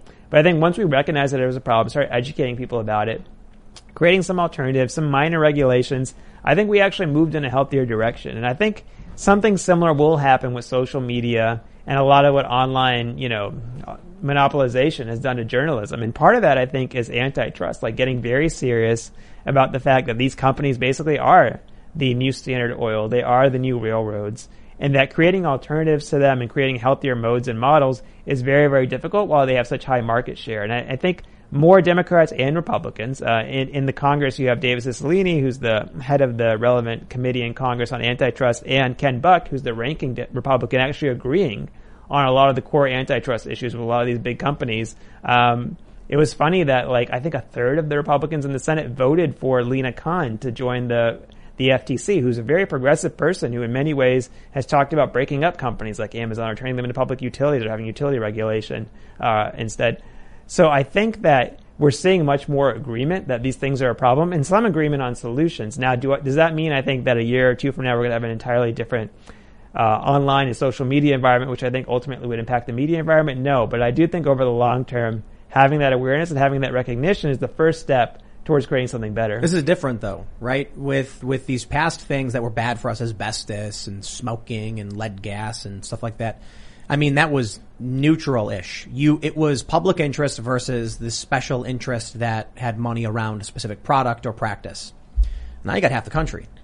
So if we're talking about censorship, and you have this major shift where all of a sudden the the you know more establishment like I mean like the neocons and the Democrats are basically in favor of massive multinational corporations curtailing speech. I don't see us fixing that because that directly impacts who gets elected in the first place. When Jack Dorsey can ban negative news about Hunter Biden, well then Hunter Biden's dad gets elected. And, and depending on what you believe, I mean there was a there was a, a survey from Rasmussen which found that if people had been informed, because people didn't know about this, when they learned that Hunter Biden had done these things with Joe and these, these shady business deals, they would not have voted for him. The margin was massive or, or large enough to actually question, you know, it was like 10% of people said they wouldn't have voted for Biden had they knew the, known the truth. Well, we know that Facebook and Twitter suppressed negative news about a Democratic candidate. That being the case, why would any Democrat ever give in to any kind of legislative reform over these companies? The antitrust stuff I can see, yes. I don't think it'll solve the problem though. What people need to understand about Facebook and Google is that antitrust makes sense simply because we're not, you know, some people say, oh, but you know, who wants to use a bunch of different video platforms? We're not saying that. YouTube is a video platform. AdSense is an advertising platform. AdWords is, is, a, is an ad uh, distribution platform. I mean, there, I think they changed, the, now, not, now it's just Google ads or whatever, but they, these are all different products. YouTube hosts your video and broadcasts it. Google, uh, Google sells ads on that. Google buys, uh, you know, buys and sells ads and, and, distrib- and distributes them. They also market your content to maximize viewership. These are different companies. In the past, you would find someone to record your music. You'd find someone to distribute your, mu- distribute your music. And then you would find people to promote your music on the radio. Today, YouTube. That's it. YouTube hosts and distributes. They're the ones who do all the ad selling and they're the ones who determine who's going to be on the front page. You could break them up into three companies. Antitrust could come in and say, you know, everybody likes YouTube because that's where the videos are. Okay. YouTube, you no longer can do the ads. We're breaking this up into different companies. And then all of a sudden you'd see way more competition and ad, ad rates. Probably ad rates would improve dramatically for a lot of people. You would then get spe- you, you would then get people at YouTube basically being like, you know, uh, this this would be interesting because there would have to be individual deals with your channel and YouTube as to how revenue is generated. It'd be very, very complicated. It may actually even destroy YouTube because I don't know if YouTube is possible, if YouTube can even function without subsidy from Google in the first place. But that, if that's the case, there's a lot of questions we have to ask about major companies making tons of money doing one thing, subsidizing and cutting everyone else from the market by dumping money into another thing, right? So uh, a, a better example is, I won't name the big chain of coffee houses, of coffee shops, huh. just for legal reasons, but I've heard these stories from local mom and pop cafes where a big chain shop opens up next door and sells coffee at ridiculous prices, ridiculously low. Because they're well funded by a massive conglomerate, they can sell at a loss it chokes out the mom and pop shop because now all of a sudden you've got people like, why spend five bucks on my cap, you know, cappuccino when chain store has it for three bucks? Then once mom and pop goes out of business, chain store jacks the prices back up and now owns 100% of that market share. Though that, that, that's problematic. That's predatory behavior that we see a lot of. I know a lot of people on the right say that's simply just, oh, it's free market capitalism. They're allowed to do it. And I'm like, I mean, that's brutal. That's basically what YouTube does.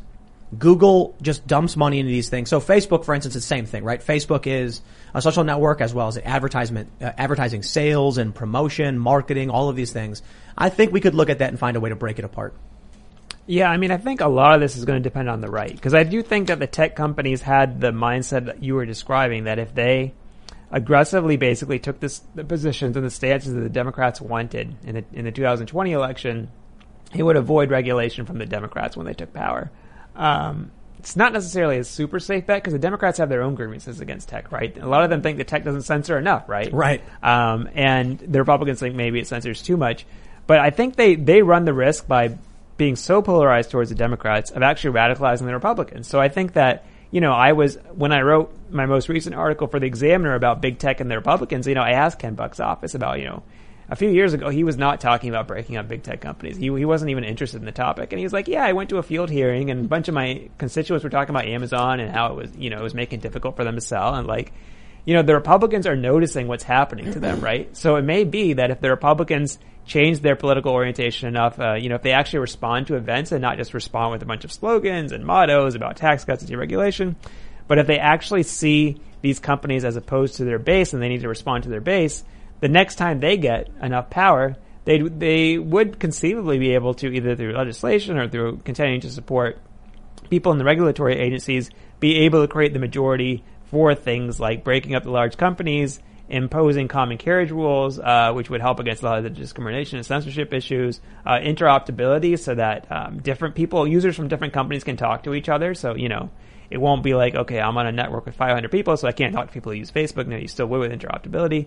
So I think that re- a lot of it really is the ball being in the Republicans' court. There are enough Democrats, even though Democrats are more pro censorship, who do want to address the power of these companies for one reason or another. And there are a growing number of Republicans. But I think as long as there's a core group of Republicans who whose you know their their mantra is basically to look at what's happening to their base and do nothing about it, um, which has been kind of the, the way they've responded to a number of social crises over the past you know generation or so. Then I don't think much will happen. But I do think that if somebody like a Josh Hawley or a JD Vance or some of these people on the right who are very enthused about this issue are willing to work with Democrats on the issue. You know, Hawley supported Lina Khan. I, he might have been the only Biden nominee that he supported, uh, who's a very, you know, very much to the left uh, on this big tech issue. Uh, she probably wasn't the only one, but he voted against most of the nominees, so it was rare to see him support one. Um, I do think if those people grow in influence and are able to make that argument to the base and mobilize that base against the establishment – then you'd really see movement on this issue. I think as long as you see one party that takes a complete laissez-faire um, attitude towards corporate concentration, which is what the Republicans have been doing, you're right. Probably nothing will happen. But if they change their orientation and at least a few Democrats are willing to support some reforms, then I think something will probably will happen. I think we may see a reckoning with the Republicans in the midterms. Uh, 2016, Republicans had everything and they did nothing. In fact, many of them supported the Russiagate investigation. Then 2018, the Democrats, you know, recoiling from Trump, take the House back. Then Trump loses 2020. Joe Biden is now president. And we end up with people who are sick and tired of watching this problem of social media manipulation, big tech censorship, actually having a major influence on the election, like we mentioned with uh, suppressing negative news about Joe Biden's family. And now you have to wonder what's going to happen with the Republican Party there's there's there's a lot of talk about a lot of you know right populists who are now running to primary existing Republicans or you know current uh, Republicans. I think you know a lot of people keep saying, "Oh man, the Republicans are going to win the House in 2022 and they're going to push back." Maybe, but I also think we're going to see a lot of uh, uh, establishment Republican types, feckless, you know, uh, uh, laissez-faire perhaps is the way you describe them. They do nothing, just whatever goes with these businesses. They're going to get ousted. I don't know for sure. I just think that the sentiment surely is there to not just have a sweep of the House, but also a changing of the guard in the Republican Party because as it stands, we, we were mentioning this earlier in the show, Republicans don't do anything. You know, at, at least right now, right? They're not coming out and saying we want to repeal firearms legislation. The left is saying we want leg- firearms leg- control, we want gun control, and the right's just saying no. Where, where, where is any semblance of a resistance saying we actually want to repeal some of that legislation doesn't exist. Then you have 2016 to 8, 2016 till today, with every Trump supporter knowing this is a problem going back to 2016, complaining about being banned, the censorship getting worse, and nothing getting done about it. Now all of these people are probably fed up. How stupid did Republican politicians have to be to ignore a problem that would result in them actually losing elections? So now you get Republicans look, just uh, replacing those people. Let, let me tell you a story. So, you know, not only did I work in journalism, I worked directly in advocacy in, earlier in life. And, you know, I was working for a progressive PAC in, I think it was around 2012, 2013, uh, maybe a little bit after that.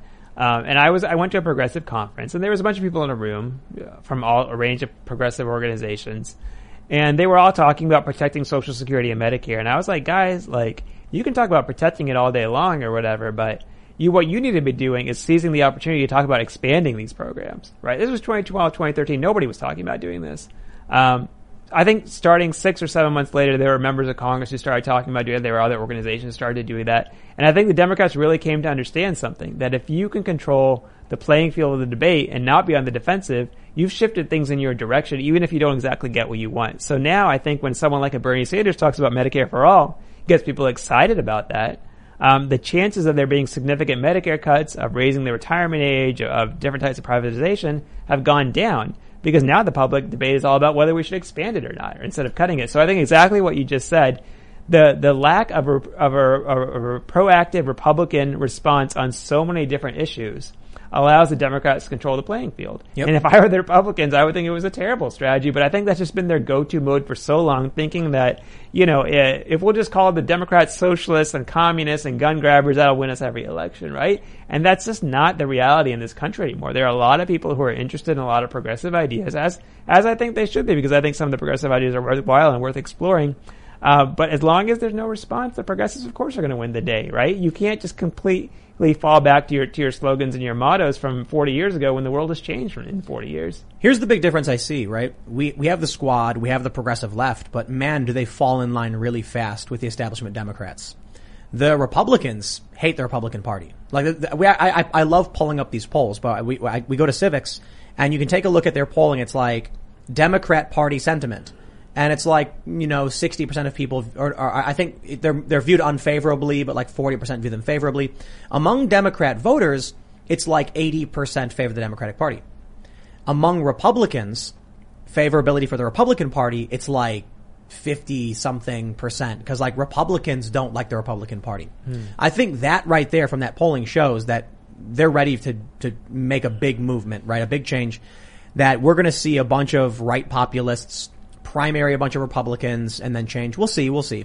There's been a lot of talk about I that. think I think that the the energy is out there to do that. What, what is lacking is probably the organization. So I, something that's been really interesting, and again, this was in my Examiner article I reported, was that there are some Republican politicians now who are saying they will not take tech money. Like if a tech lobbyist or a PAC, you know, wants to throw them a fundraiser or give them money, they will not take it. The Heritage Foundation, which is the most establishment, you know, voice on the right, recently said they will no longer take any more tech money. Now, does that mean that the Heritage Foundation is completely going with the populace against the establishment? I don't think so. Policy-wise, they haven't changed that much. But it does tell me that there's a sea change in thinking among their constituency and among the party about their relationship to corporate America to where they actually said they there's actually one corporate sector at least that they're not going to be taking money from anymore. That's a huge change from what the Heritage Foundation would have been saying 10 years ago. So I think there's a lot of this base sentiment on the Republican right that a lot of their politicians have not been standing up for their people, have not been standing up for their bases. It just needs to be organized, right? A lot of what people like me on the left were doing years ago in terms of organizing and, and changing the way that the parties kind of address these issues and tackle them needs to happen on the right. And I think honestly, a lot of the people who've been controlling um, the policy arena on the right are just very, you know, they're very narrow band of people. A lot of them work for Ronald Reagan or in that administration, right? I think when a new when a new generation of people takes over, they may be thinking a little bit differently, and I think you're starting to see that when you look at uh, races like you know um, Joe Kent's out in Washington Right. State, where he's running a primary, or uh, J.D. Vance running in Ohio. You know, I think that these people see the Republican Party's relationship to governance very differently. They think that the Republican Party needs to be defending the interests of the base first and foremost, including by using state action if necessary, rather than adhering to a sense of you know a sense of principles or, or certain tenets about limited role of government, regardless of what's happening to the base or the constituencies of the voters. Yeah, why is it that the, you know Bernie Sanders folds so quick though, right? And I mean, I, I don't mean him specifically. I just mean like, you know, we look at 2016. You got Bernie and you got Trump, the insurgent candidates. Trump said, "Excuse me, no," kicks the door in, says, "I refuse," and takes over. Bernie says, "I'll say whatever you want, Hillary." And then the, the progressives come in and they're like, yeah, whatever the establishment wants. Yay, well, yay well, you know, the funny thing is, as as effectively as somebody like a Hillary Clinton red baited Bernie Sanders in 2016 campaign cycle and so on and so forth, I do think that Bernie is fundamentally a team player, right? Like he's someone who has certain policy priorities that he works for day and night, and he feels like if he can move the ball a little bit on them, he's willing to work with just about anyone. Uh, that's always been kind of the way that he's addressed his relationship to the Democratic Party, even though he's an independent. And I think it was highly predictable, given given the way that he operated in Congress in the 1990s. I mean, let's remember when Newt Gingrich was running Congress, the member of Congress who passed the most amendments was Bernie Sanders, right? Bernie and Newt are diametrically opposed from each other in many ways. And of course, the Republicans were holding Congress, but Bernie Sanders was very, very good at working with House Republicans even and getting their votes on amendments where he felt like maybe they agree with them on some corporate welfare issues or some individual liberty issues.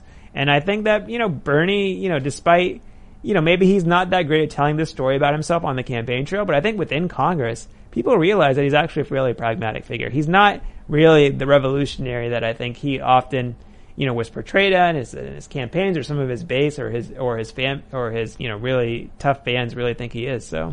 Yeah, actually, I think it was the world's the World Socialist website called Bernie Sanders a nationalist capitalist, and they were like, he is not a socialist. He does not support us. He is a nationalist who is for closed borders and border barriers, and he is a capitalist who wants business to make money. He's just somewhat more left." That was funny, but here's here's the issue I take. Like you, you, you say these stories about Bernie Sanders, I'm like, yeah, well, that's why I liked him. Liked past tense. And then when he basically, you know, got on his knee and kissed Hillary Clinton's pinky ring, I'm like, this guy's got no principles. I don't care what he's fighting for. He could have absolutely said, I'm not going to endorse her. Sorry, have a nice day. And that's, that's it. But instead he was like, whatever the machine needs of me. And now what is he doing? I mean, this is a guy who in, in, in the 2016 cycles in 2015 said that open borders is a Koch brothers proposal to, you know, eh, to exploit the, these workers and things like that. Then come t- the, the you know 2020, the 2019 primaries and all that stuff. He's talking about open borders and free free medical care for non citizens and stuff. He totally flipped on all his positions. You know, th- th- that's what I see when I see like the squad. AOC, man, I remember as soon as she got elected, all of a sudden her stance on Palestine and Israel started shifting. Activists started getting really angry, like, what's going on? Why is, why is she walking this back? She needs to, cause she didn't know what she was talking about. Right? So they get in and they just say, tell me where the line is and I will toe it. Look, I think part of this is that, you know, we think about these members of Congress as like what they're doing in Congress with legislation, hearings, briefings, investigations, so on and so forth. But I think this newer breed of members of Congress, and there's people on the right who are this way as well. I think they see a lot of their constituency the same way as like an Instagram influencer or like a celebrity sees their constituency, right? Like, as long as they're making a lot of progress in terms of the retweets, the likes, the shares, the subscribers, um, they're raising a heck of a lot of money. I think AOC is one of the best fundraisers in Congress because of all her small donor uh, base and her support. I think they see themselves as, as achieving some level of success, right? And maybe they will even achieve long-term political success in their careers by doing it. Um, but it isn't necessarily the most effective or the best way to move things in Congress. I mean, I'll give you an example. I think that, you know, Rashida Tlaib or Ilhan Omar, you know, they, they, they get in a lot of hot water talking about Israel and the Middle East. Um, but what exactly have they accomplished on those issues? Like, I can't think of, I can't think of them. They, they aren't any of the authors of any of the primary legislation on Middle East human rights issues. That's Betty McCollum or some other members of Congress. When there was a recent outbreak of fighting between Israel and Gaza, it was Jon Ossoff. It was a very kind of low-key senator from Georgia who organized the letter calling for a ceasefire. It wasn't Ilhan Omar or Rashida Tlaib sometimes being the more like outspoken Twitter punchy type person, you know, maybe it'll get you your applause, your fan base, and make you a little bit of a celebrity. But it isn't necessarily the way to actually move things in Congress and actually carve out, um, you know, some progress. And I think, yeah, I, I mean, to be fair to them, I do think that they they have sometimes unrealistic expectations put on them. I mean, they're freshman members of Congress, so they're like, you know, some of them are there have been there for two terms now. Um, normally, when you're in that position, you're not going to be that effective Right. just because of how the House operates. Now, the Senate's very different. You can be very effective as a first-term senator, or very very impactful. Um, but the House is a little bit different. So some of the expectations are maybe a little unfair on them, but also at the same time, you know, I think of them more as influencers and I think of them as lawmakers because that, that's mostly what they do. I think uh, I will refer to this as the AOC phenomenon. How is it that she is such an effective fundraiser? The way I describe it is, uh, imagine you have a hundred cities, and in those cities, 40, you know, forty percent are Republican, forty-two percent are Democrat, And then you've got a mix, mishmash of libertarian and Green Party and unaffiliated, whatever. Well, I, I, think those numbers are probably unfair because probably a lot, it's like thirds is probably independent voters. But the point is, ignoring that, let's say that out of each city, 1% is Democratic Socialist pro AOC. Now, if you're in that city and you're trying to fundraise, you're not going to make any money because you're like, you know, you got one person who can donate to you. But what if you could tap into the power of the internet?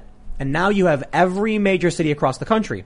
Those in each, in, in each and every city where there's just one person who believes what you believe, all of a sudden now through the internet, they're connected to you and funneling money to you.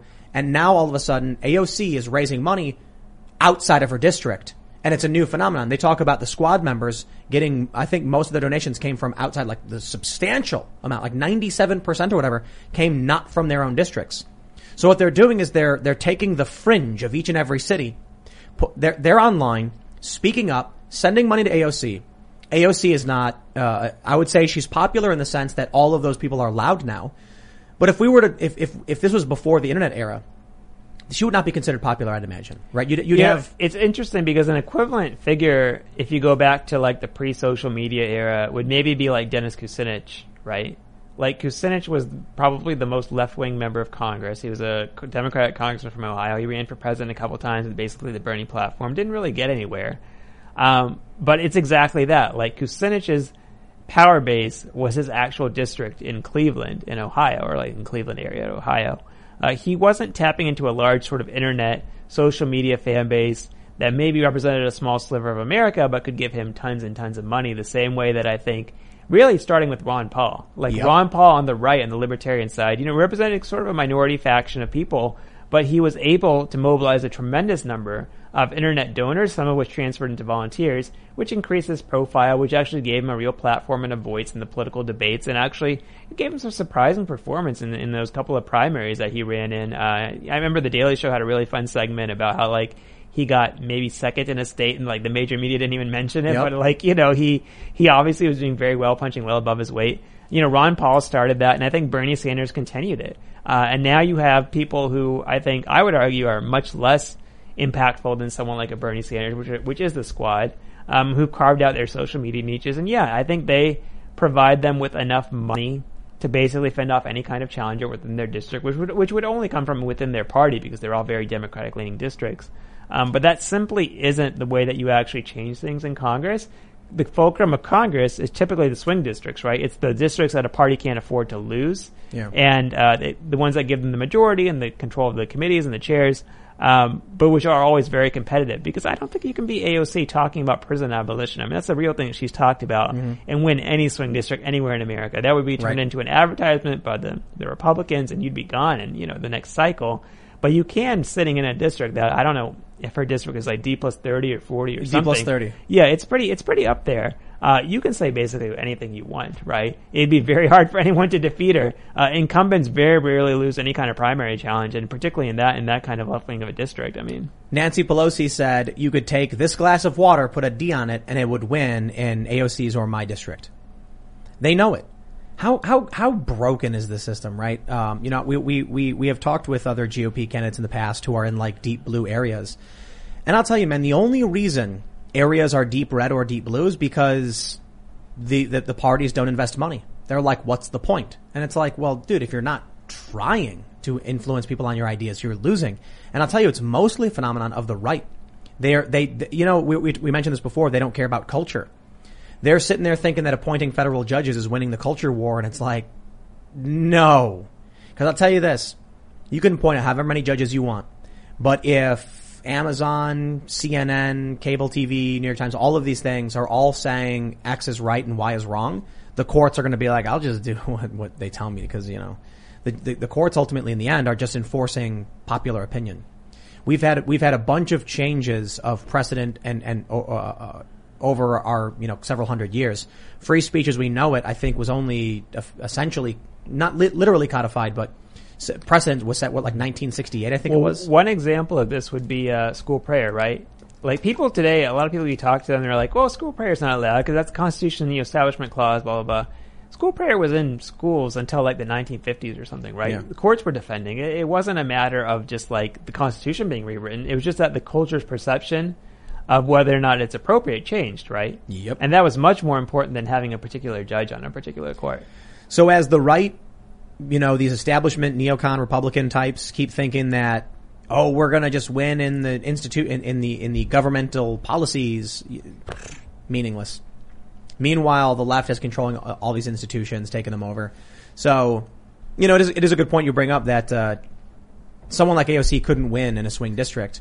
I do think there's something interesting to be said about the need for Republicans to go into an AOC type district and actually start advocating and presenting an alternative. Well, let's remember that um, one of the he, he's obviously in a very different role these days, but one of the icons of the Republican Party, Rudy Giuliani, was only that icon because he was able to win power in New York City. Yeah. Now, the Republicans do have a nominee in New York City, Cur- Curtis Sliwa, who's a former, you know, Guardian Angel.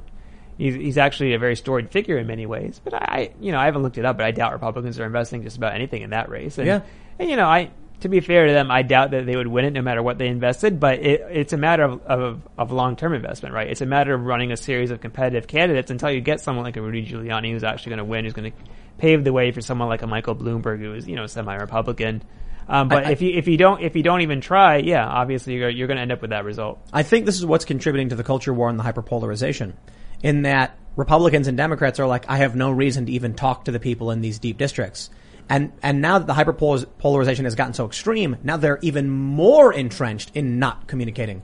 But if, if you, if you just leave New York City to get further and further left without even trying, then we're drifting so far apart eventually the band snaps and then there's just two different realities. I think we're already starting to see it like Portland announced they will cut off trade and travel or whatever for Texas.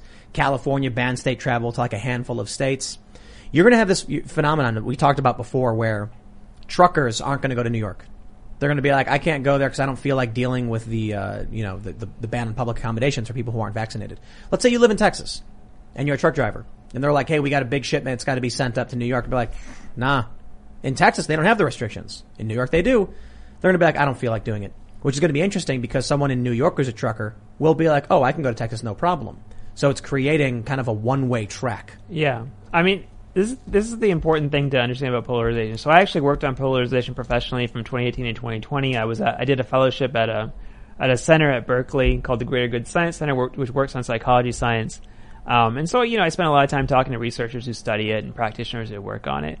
Um, here's the thing to understand about it: it's not really based on what you believe, right? It's not there there was a, a really great political scientist at the University of Maryland, Lilliana Mason, who studied this, and what she found was that people who are most polarized from each other are people who have very strong political identities, who very strongly identify with the label like liberal or conservative. In fact, they are even more polarized from each other than people who disagree more on like an issue like guns or abortion or something. Meaning you can be all the way to the left, but if you don't identify very strongly as a leftist or a liberal, it's not a core part of your personal identity you probably aren't going to be as angry or resentful or contemptuous of people who are all the way on the right.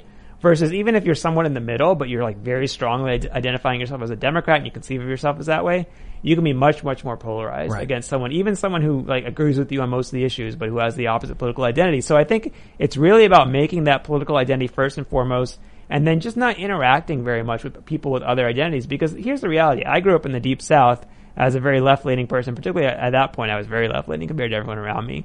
But you know, all my friends were Republicans. A lot of them hunted. You know, you go to Waffle House, you see someone with a Confederate flag T-shirt sitting next to someone with an MLK T-shirt. Like that was the South growing up in the 1990s. There was so much mixing and integrating and, and like old-fashioned diversity of like you, people would look at you funny if you were like, yeah, I don't want to have any friends who are Republicans. They, they'd think you were some kind of freak or something, right? Like, but the Facebookification of the United States, where everyone has their kind of curtailed personality and very strong identity established through exclusively, in some cases, politics, um, has made it much easier for people to silo each other, to segregate from each other, and again to elevate this part of your identity versus all other parts of your identity. You know, it's not your hobby, it ain't your career, it's not your religion, it's not your family life.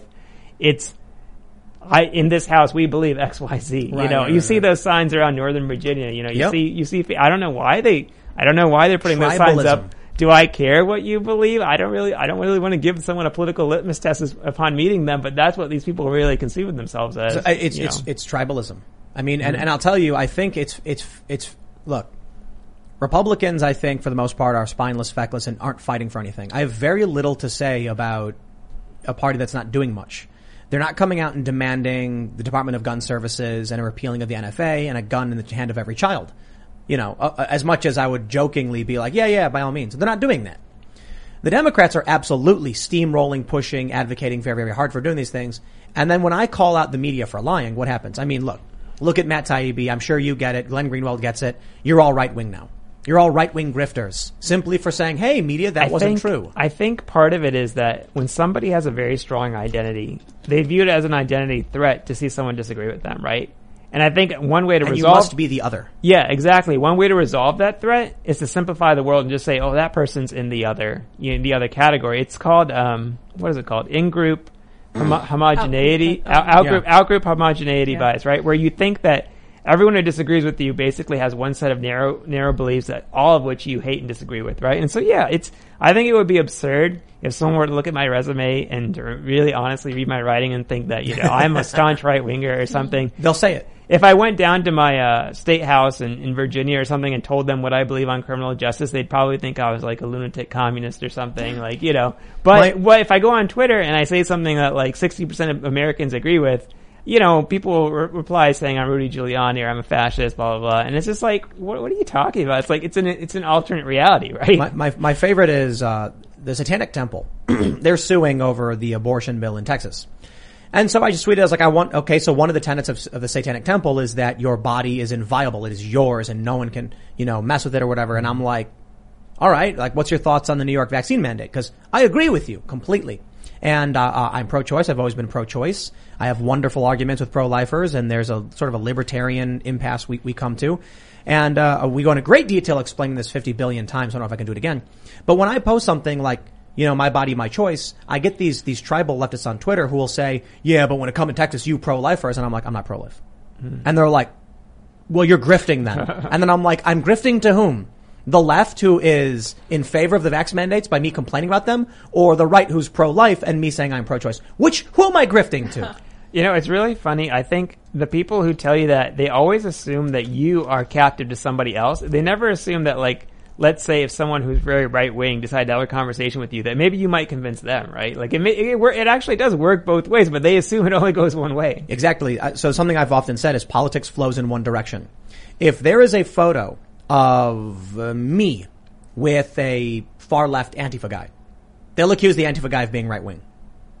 Because it, it, it uh, but like me, like I'm, I'm, I'm fairly independent, centrist, moderate, with some left leaning policies, some right leaning policies. But if I'm standing next to someone on the right, they'll say, aha, that proves it. Tim's far right. If I stand with someone on the left, I'm like, whoa, I didn't realize that Antifa guy was actually far right. Because it only can go in one direction. There's no circumstance in which you take a right wing individual, have him hang out and crack beers with leftists, and they claim the right wing right winger is a left winger.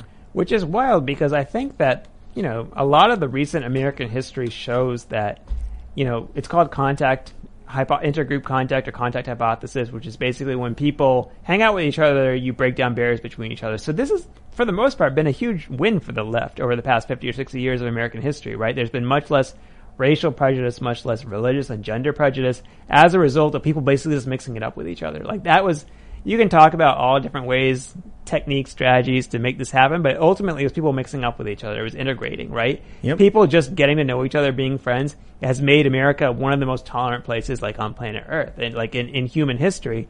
Generally, it's worked out very well for left wing goals, I would say. Absolutely, I agree. Um, let's go to super chats. If you haven't already, smash the like button, subscribe to the su- subscribe to the channel, share the show, and become a member at timcast.com because we're going to have a members only segment coming up after the show. You'll you'll not want to miss them. They're always so much fun because you swear a whole lot. But uh, you know what I'm going to do? I saw a super chat which is more recent. Usually I go back to the beginning, but we're going to read this one just because there's there's two points that need to be said. JJ says, Tim, your argument against ivermectin because horses are large shows how little you have actually researched the subject. Please do some journalism and actually research the subject. JJ, you saying this shows how little you've actually watched my commentary on ivermectin and other medicine because I've done a tremendous amount of research. In fact, I would argue more than many commentators. And my argument is not that there's something wrong with it because horses are large. Clearly you have not heard the plethora of videos I've made about this. What I've been saying is, first, when it comes to, oh, the first thing I'll say is, here's the challenge in doing these shows.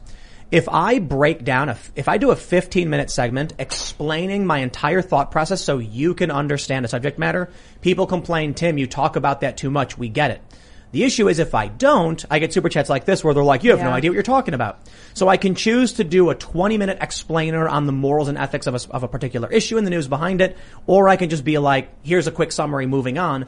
But then people complain because they don't actually watch my videos. They hear one thing. So let me just break this down really, really quickly for you guys. People are ingesting full tubes of horse paste. Not in mass numbers, not shutting down hospitals, and there have been calls to poison center uh, places about this. Don't do that. Don't take the horse paste. And I'll tell you why. It's not because horses are large. It's because humans have different quality uh, product grading than animals do. And there's also issues like horses can tolerate certain substances humans can't, or dogs can't tolerate certain substances humans can. I can't give you a full list of all of the chemicals and break down the formulation for you. That's why it's important you go to a doctor, ask them, and make sure that if you are prescribed any medication, you go to a, you go to a pharmacist to get that actual medication. But I'll, I'll, I'll tell you, it's, it's, it's this simple. The FDA says the formulation for animal grade ivermectin contains things that have not been graded for humans. A horse liver may be able to process certain things that you can't. Did you know that cats can drink salt water? You can't. You will lose your mind, dehydrate yourself, and die. You wouldn't then be like, well, if the cat can drink it, I can drink it, even if it's in small uh, amounts. No, it's not true. You're totally different. When the FDA approves something, they'll be like, okay, it can't have these things in it because humans don't react with it properly and they'll get sick. No, but horses? That, that won't bother them at all because they have a different digestive tract and a different liver. And cows have multiple stomachs. That's the issue. That's why don't eat horse paste in any amount and go to a doctor and find one who's knowledgeable about all this stuff and knows more than I do. And, and putting it uh, simply, there are studies that are conflicted on ivermectin. Some say it's good, some say it's not. There's data from countries saying it's good. There's some other information saying it's it's it's, it's studies that that are like no, it's actually inconclusive and these studies are wrong, or it's a spurious correlation. I can't tell you what is true because there's no definitive statement. There's competing narratives in a culture war. So the only thing I can say is you make the decision that's right for you talk to someone you trust, professionals when it comes to medical decisions, and that's the breakdown of that tweet. That being said, let's go back to the beginning and read some of these super chats. All right, let's see. Billy Stamatello says Biden got heckled on his Hurricane Ida tour. LOL, you love to see it. Shout out to the 201 sending love to the tri-state and the rest of the co- country. Hey, thanks for the super chat. Oh, this is great. Chameleon DX says, Tim, big fan of yours, but as someone who makes wine professionally, watching your wine tasting over the weekend hurt my soul. Good. That was the intention. Good. so we we uh, we went for Labor Day weekend. We went to Central West Virginia, looked at these ghost towns. It was awesome, and we got these local berry wines, so cool, like blackberry, raspberry, blueberry. And I have no idea what, what I'm doing, so I just pretended to know what I was doing, and then we like mixed all of the wines together to make wine punch. And I'm sure that was the most offensive oh thing we could have done. Gosh, that's But I- highly offensive. I knew I we even would. drink wine. I knew we would trigger some uh, uh, wine professionals. How was the punch? It tasted good. I don't know. I don't. I'm, I, I listen. Okay, when you're when you're in the middle of uh, West Virginia, you're you're you're you're duct tape. You know, it's it's it's. We're not we're not. Ta- yeah, moonshine. We're not talking about some fancy winery of people wearing fancy suits and tuxedos, sipping with their pinkies out. We're talking about taking a barrel and filling it with whatever you got, fermenting it and drinking what you got. Not really. I mean, it was actually really good wine. You know, but you know, I mix them together because we do what we want. All right, let's see what else we got. 3D Pyromaniac says, "To be united by hatred is a fragile alliance at best." Darth Treya, funny how a game about space wizards has a better understanding of philosophy than the modern left. Yeah, yeah. Pedro Henrique says, "Have you guys seen Jason Miller, GETTR CEO, was arrested today in Brazil for our independence?" Bolsonaro is going through the same pressure Trump did. He was detained for questioning. Did you guys see this? No. This is brutal. Mm-hmm. Did you hear, hear, hear about it? Yeah, I heard about it. I think Glenn was tweeting about it too. The craziest thing about it is uh, Jason Miller, former senior advisor to Trump, he's about to leave. He's getting on his plane, or he was about to get on his plane. They they detain him and questioned him for three hours. And your uh, uh, go-to figures on Twitter were cheering for it. And I'm like, yo, are we really at the point where one political, like people, citizens of this country, are cheering for a foreign government detaining an American citizen who is leaving? That to me is It's funny because I think that a lot of this started with like Trump rallies and like lock her up, And now I feel like lock her up is like a universal thing. Like Yep. there are always Democrats hoping that a range of Republicans like get expelled from Congress and or arrested, which is a weird thing in a pluralistic democratic society for people to be to be asking for or, or wanting. I mean, obviously there are public officials who actually commit crimes and like it happens every now and then, but like this is all politically motivated. It's like Yeah. pretty obvious, right? So I think it does not bode for, well for us. We had John Podesta, you know, according to Boston Globe, was arguing for the West Coast to secede from the Union in the event of a Trump victory. You've got states saying we can't travel to these states anymore. You've got conflicting policies. Some states, you know, uh, Oregon sued the federal government over when, when Trump was trying to stop the riots. Like the fracturing in this country is just getting absolutely worse. And I'll tell you, if there was a collapse happening, you wouldn't see it because you're in it. You know, slow motion breakdown. You're standing in the middle of the forest, surrounded by trees, and you're like, "What forest? Where? All I see is trees," and that's and that's the issue right now. But I tell you, if I'm right, and I, and I think we have absolutely been on this trajectory towards collapse or civil conflict or something, in 50 to 100 years, they'll be like, "Oh, this whole period was the breakdown of the American empire and all that stuff." All right, this sounds very weird, so I'm going to read it. Oh, good. Josh, oh my gosh, says, Hey Ian, what if parallel universes are a mechanism for a higher dimensional womb using the cumulative experiences of every sentient living creature in every universe to make a baby that knows everything when born? Mic drop. Yeah, I think we're in a black hole and that your thoughts are causing matter to come in from the outside of the black hole. So it looks like it's expanding, but matter is actually just coming in from the outside. I think you beat him. Might be Is onto that- something, Josh. Yeah. All right. Cat Purple says journalism used to be a blue collar job. Then the elites took it over, and then it became a leap propaganda. Simple. Leap propaganda? Was it ever a blue collar? Yeah, I think Taibbi actually writes about this, which mm. is that back in the day, it was sort of just like something if you were just kind of like, you know, you, you, you were kind of like second or third tier at your school or college and you just, you needed a job. And because there were so many local newspapers back then, right, before there was so much consolidation. Um, so a lot of people who entered journalism, I think, were kind of people who were not at the top of their business, business or law school, or they weren't cut out for medicine, so on and so forth.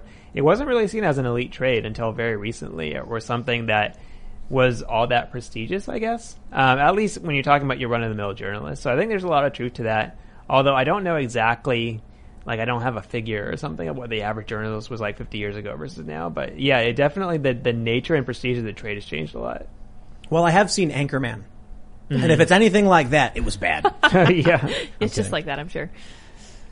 Kado Osta says, Tim, do you think fathers have any rights over unborn children? Like if you got your girlfriend pregnant, like if you got your girlfriend pregnant, didn't tell you and got an abortion, would you be upset?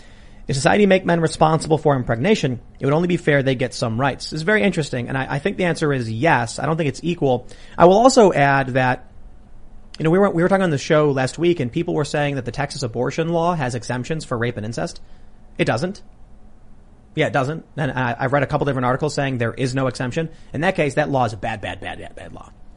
Um, it, it is tough though. It, it, it is, it is still very difficult, uh, to, to, to parse this out morally though. There is a medical exemption, but no exemption for rape. And that tends to be the, the main, Uh, a focal point of the argument I'm seeing from many on the left that are advocating for the right at any point to abortion, specifically rape. And I'm like, yeah, the state saying that somebody was forced by someone else and then that person is, is the one who took the action to impregnate the woman. The woman didn't choose to do that. Then the argument from people in the chat was that, you know, if the woman makes a choice, she has a responsibility to the, to the life inside of her. But what if she didn't make that choice? Texas should have an exemption in that regard. It's not easy. This is probably one of the most morally and ethically uh, difficult questions of our of our of our lives. Like, to be honest. All right, let's see what we got here. Delta 34 says, Hey Tim and Cast, I worked a few years uh, on a project to find a universal formula for morality. I have it almost fully animated and narrated. What does an enlightenment defender got to do to come on and share it? Um, are you checking the uh, spin the UFO Yeah. stuff? Yeah, yeah. Spin the UFO at gmail.com? Yeah, you're welcome to resend it. It might have slipped through the cracks, but I do check. There you go. Matthew Hunter says the horse paste tubes are meant to be dosed by weight, and it's the same dose per pound for humans as for horses. Don't take 1,250 pounds worth of IVM unless you weigh that much regardless. Simple. No, not simple, as I've explained. Look, some people are arguing, but I think the issue is, are you really going to trust that they're going to keep a product safe when the liability is substantially lower. There's another issue with, with, with horse medication versus human medication. It may be ivermectin as the active ingredient. It doesn't mean the inactive ingredients are the same. I think the ivermectin paste is like 90, what is it, 98% not ivermectin. There's mm-hmm. other active ingredients in it. Sounds right. If a human being ingests something and dies, the liability for that company could be in the tens of millions. If a horse ingests something and dies, depending on the horse, the liability could be in the tens of thousands. So I'll just put it this way. Just talk to a doctor, man.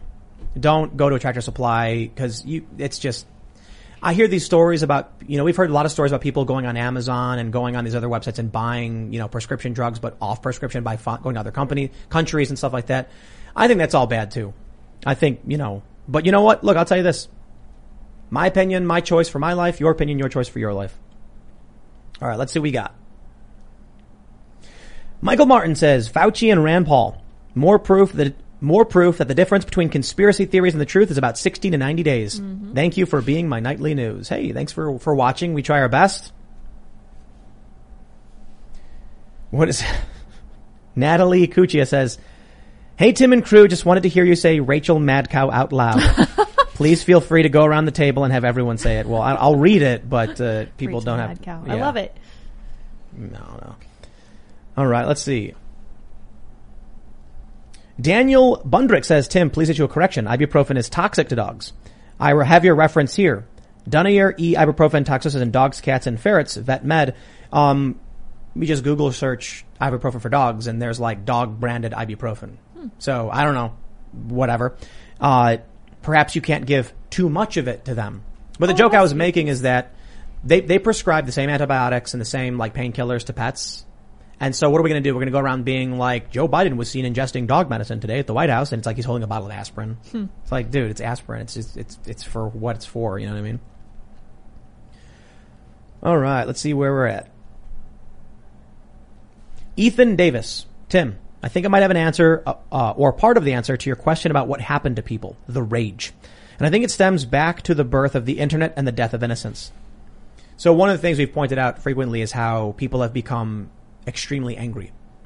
You know, people I've known my whole life all of a sudden are just messaging me saying extremely angry, vile things, non like, and I'm just like, yo, why are you so mad? Like there are people I've known for decades. We're friends on Facebook and also they'll message me with all caps being like, I'm sick of this. Yeah, the vax. And I'm like, why are you yelling at me? And they're just like, they, they have no real answer. It's like, where did this anger and rage come from that people are just so angry all the time now? Yeah, I mean, I think part of that is they've externalized their mental state or their problems, right? I mean, maybe something is is happening in their personal lives, or they have some lack of personal fulfillment, and they've they've taken that and turned it into a political problem, right? If, if this wasn't happening in the world, if it wasn't happening in society and politics, I'd be happier, right? And that's when they they personalize those problems. I, I do marvel at like you know I know people who are like war refugees who came to the United States who were very chill and relaxed and very happy about living here, and then I know people who grew up here upper middle class who seem like you know enraged and upset all the time. And it's just like it doesn't really make a whole lot of sense if you think about their external life circumstances, right? But it makes a lot of sense if you think about this as a failure for them to like establish like an internal locus of control Yeah. and actually recognize their personal problems as personal problems. And like it doesn't mean you shouldn't care about the world or engage with it, but like if you find yourself being personally enraged and being antisocial towards your friends or your colleagues, then you know there is something that you need to work on personally before you fix the rest of the world. So Yeah. You, you know, I think there's a couple things at play. People have no purpose in their lives. Uh, we went when we were in West Virginia. West Virginia uh, I, they have these things called hotspots. They're basically just like miniature casinos. So we were bored. It's late, and I'm like, I don't want to sit in. and, You know, it's, you know, Sunday night or whatever on Labor Day. Let's go to a, let's go to these little hotspots. We drove like ten miles. We go to this place, and it's a little hole in the wall lounge. They've got, I think, seven slot machines, and each machine has like a, a different. You can play games. They're all full. There were like two machines open, so we played. I ended up winning a ton of money. It was awesome. I turned 60 bucks into 400. But the point is, people who are there just gambling. And I'm like, that's kind of sad. Like that's your, that's, that's, that's, that, and they're all over the place. After we left that hotspot, we went to another one. Same thing. You know, seven or eight slot machines, people just sitting around gambling. And I'm just like, they have no purpose. Hmm. There's nothing to do. Their their work is done. They're sitting at home. They're bored. They want to go out, so they just go to the slot machine and start you know pulling the lever. And I think that occupies them. That keeps them relatively sane. It's like I'm going to go do my thing, my routine. But there's a lot of people in cities who don't have that. So now that they're home from work, they have their bills paid. They they have no, they have no purpose. So they find Black Lives Matter. They find Antifa. They get angry. The the the hole in their hearts that they feel is externalized, and then you add COVID on top of that. Mm. People are locked in their apartments, and now what do they say? It's the it's the va- unvaccinated fault. It's your fault. It's Trump's fault. It's not my fault. It's your fault. Right. There was a there's a documentary filmmaker, Deeyah Khan, and she's made documentaries about both white nationalists and Islamists, and she got to know them very well actually. And I, I think she was on Sam Harris's show or something, and she actually explained some of her like thoughts on making the documentaries. And she's, I think she noticed that there were a lot of similarities between the two sides. A lot of people would think, no, those people are diametrically opposed, or different politically, religiously, so on and so forth. Um, but she basically found that they were young, alienated people who needed some purpose in their lives, and this is what filled it. I mean, these people could have Yeah. easily become like guitar players or bowling enthusiasts, or you know, any any number of things. They could have filled the hole with something healthier, um, but this just happens to be the door they picked, and it led them to a very unhealthy place. And I think that they sincerely believed that if they had won whatever political struggle they were involved in, or sectarian struggle, that they would be happier people. Uh, but it was the same. It was the same mistake both sides were making uh, in this, in this equation uh, from the extremists that she had covered. And of course, most people we're talking about in these cases are not actual extremists, and they're not violent or breaking the law or anything. But it's a, it's a miniature version of the same problem. Right. I think that's probably where a lot of it comes from. Because under Trump, things were pretty good. Maybe one of the components is that with 2019 being so good, you know, I, I I heard from so many people about how they made so much money, and then 2020 was just so awful. And you know what? Maybe maybe people starting to realize that this year, with everything that's getting bad, a lot of the anger is coming from their decision to vote for Joe Biden. I mean, look at Sam Harris saying he's eating his words. So they go through this very, you know, they go through 2020. They blame Trump for everything. It's your fault. Everything was so good. It's your fault. Now it's 2021 and Biden's in charge and it's still bad. And now they're maybe, a lot of them are maybe having this cognitive dissonance of maybe it was, it was the pandemic and maybe voting for Biden is not going to change anything and they're just, there's no way to solve it. So they blame everyone else. All right. JDA says the journalistic exodus to Substack is not the only one. In the past few months, the top writers for DC and Marvel have moved to Substack also. What remains at DC Marvel is the worst of the woke. Wow. Wow. You know, we saw Shang-Chi. Yeah. Oh, how was it? I liked it. You didn't like it? I thought it was okay. It's okay. It's okay. I give it a C. I, I think that um, I could have fixed it. They picked a lot of good Chinese or Hong Kong scene actors uh, to be part of it, who really kind of stole the show, even though they were side characters. Uh, and that, that was, I think, that was a pretty good decision on their part to pick those people. I think the challenge was that they were trying to make. They should have gone f- all in on on China, in my opinion. Instead, they tried bring, make, adding some like American stuff to it to make it a, a, a, so like Americans could uh, relate to it. I, gu- I guess nah, it, it should have been. It should have just been in China, right? So, so I don't. Want, I'm not going to spoil anything, but Shang Chi is from China, but he lives in America and then goes to China, and I'm just like that just made the whole thing confusing. Yeah, There are a I lot of mean, missing 'cause- beats. Well, what's interesting is like the larger context of it is Disney's trying to expand heavily in the Chinese market, as are much of, as is much of Hollywood. So I think the more they can set in China, the easier it will be for them because I think a lot of the Chinese audience isn't as interested in some of the American stuff. Um, so I think they were trying to split the difference and get both audiences involved. And you to, know, to, to, to yeah, be so- fair, I wasn't right. Mm. So like, look, we uh, we've got a bunch of Marvel movies that are really really good. Mm. If you're going to make a Marvel movie about the Mandarin with his ten rings and he's Chinese and he has Chinese children, you don't need to put him in San Francisco for ten minutes. Like it just made the story not make sense. And there were a bunch of things they could have done. I already figured out how to fix the entire movie because I did it with Doctor Strange, the What If episode. But I've, I, I, I'm like, man, I wish there were so many missed beats. But, but it was, it, it was good. It, it was, it was, um, I would say I give it a grade C, meaning, uh, I enjoyed going out and watching it. Um, had fun, you know, hanging out in the theater. It, was, it was enjoyable. And, uh, uh, what, what, what's, what's the actor's name? Simu? Si- Sima? I don't remember. I don't know. He was really good. He was really, really good. And the guy who plays that, I thought they both did a really, really great. I think everybody did a great job. Um, but I'll tell you this. I always, I can always tell you my ultimate rating is not a thumb up or a thumbs down. It's what I watch the movie again. And I would say for the movie Doctor Strange from 2016, I watched that movie on loop. I love that movie so much. Shang-Chi, you know, honestly, I, I, I, at first I would have said no. I'd watch it again. I wouldn't go to the theaters. When it comes out, I'll probably put it on and, and watch it again, but not particularly strong, you know? So it's like, yeah, enjoyed it, you know? I think the ending was fun, but, uh, they could have done a way better job. I think a lot of it was, wasn't explained as, as, like what was happening wasn't explained well enough. Yeah, they didn't give the main character as much characterization in this one for sure. Yeah. It was, it, it really felt like it was a bunch of scenes that were edited together. Hmm. That was my issue with it. And I'm like, they needed only a little bit to make it like totally epic. And, oh man, I don't want to spoil anything, so I won't say much. But they needed only a few sentences and a few tweaks in like one or two places, and it would have been like one of the greatest films ever. So that says a lot. It was, it was, it was, I I like it. It was good, but you know, I'm not going to give it a, a A. Unfortunately, but I was excited for it. It's good to see. All right, let's see what we got here.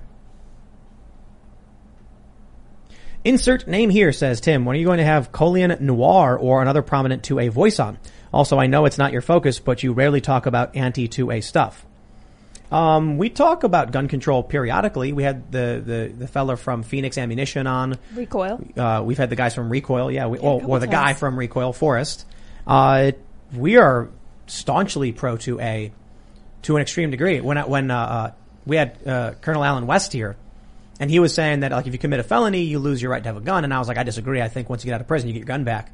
And he was like, I don't know about that. Violent criminals. And I'm like, Yep, I think so. I think if you get out of prison, you get your gun, you get your vote, you get everything back.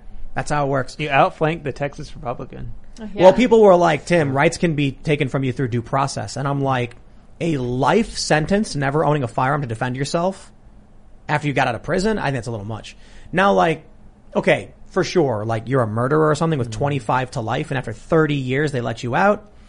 We can have a discussion about some kind of like extended due process of restrictions. I still lean towards, you get out of prison, you get your vote, you get your gun back. That's just me. All right, let's see.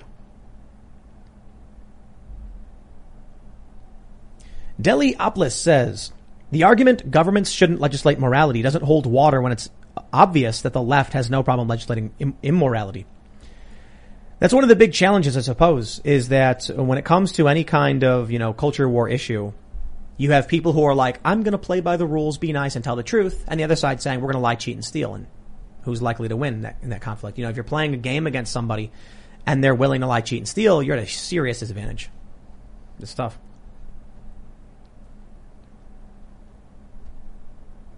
All right, let's see. Wicked Karma 1776 says I'm completely wrong about ivermectin, saying look at ivermectin meta study, peer reviewed, 63 studies, 21,000 patients. So, so I did, and we talked to Dr. Chris Martenson about that.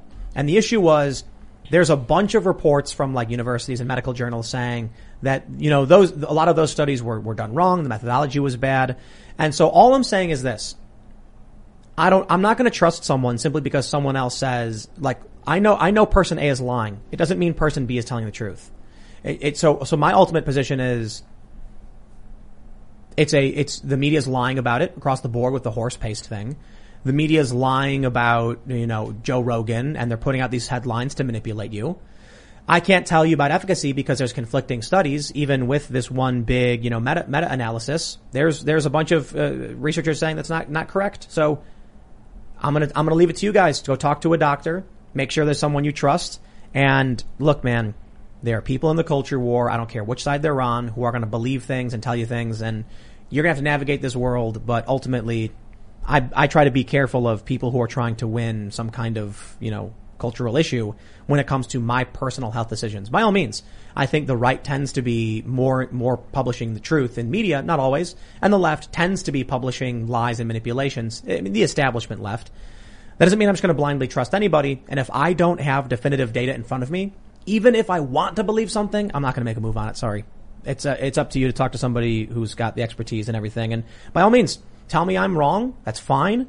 Tell me you trust Bret Weinstein because he's the uh, evolutionary biologist, way more credentialed than I am. My position is my position because I'm not in a position to have any expertise on this stuff.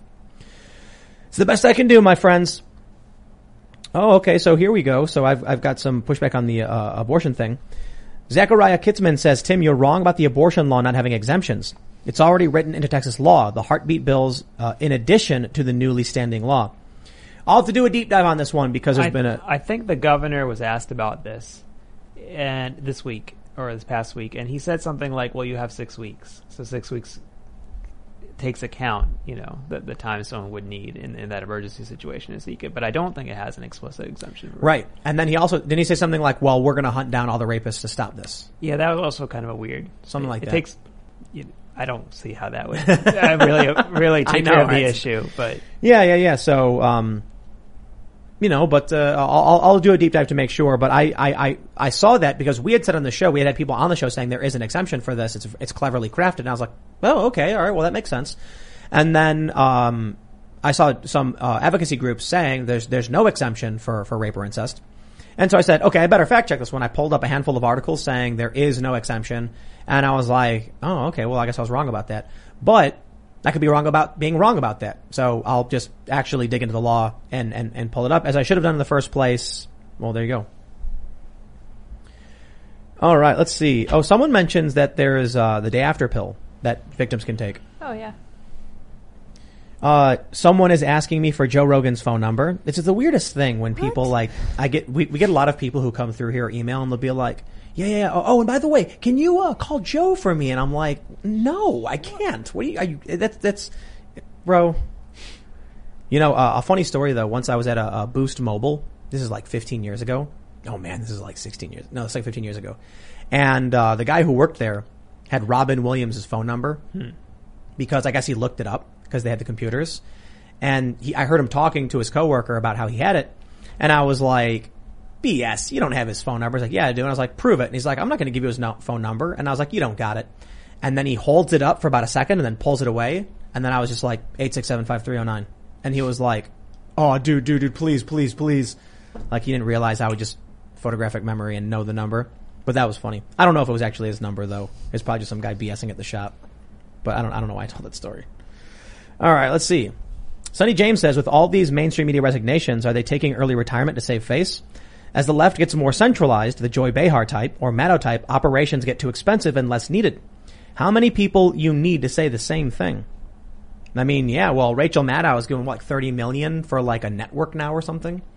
Yeah, she's kind of grandfathered in though. I think she's been at this for a while and it's kind of given her a level of security because they, they have an audience who wants that every night. But it's true that the the younger cohorts, millennials and Zoomers, are probably not going to want or need that format. Oh yeah, it's uh so people like to point out that the key demo ratings are di- abysmal for CNN CNN and MSNBC. But it's true, our ratings are higher than in the key demo than CNN, CNN, MSNBC, it's HLN, whatever. But their total viewership, because they have people who are over 55, is like brings them up to the hundreds of thousands, close to a million.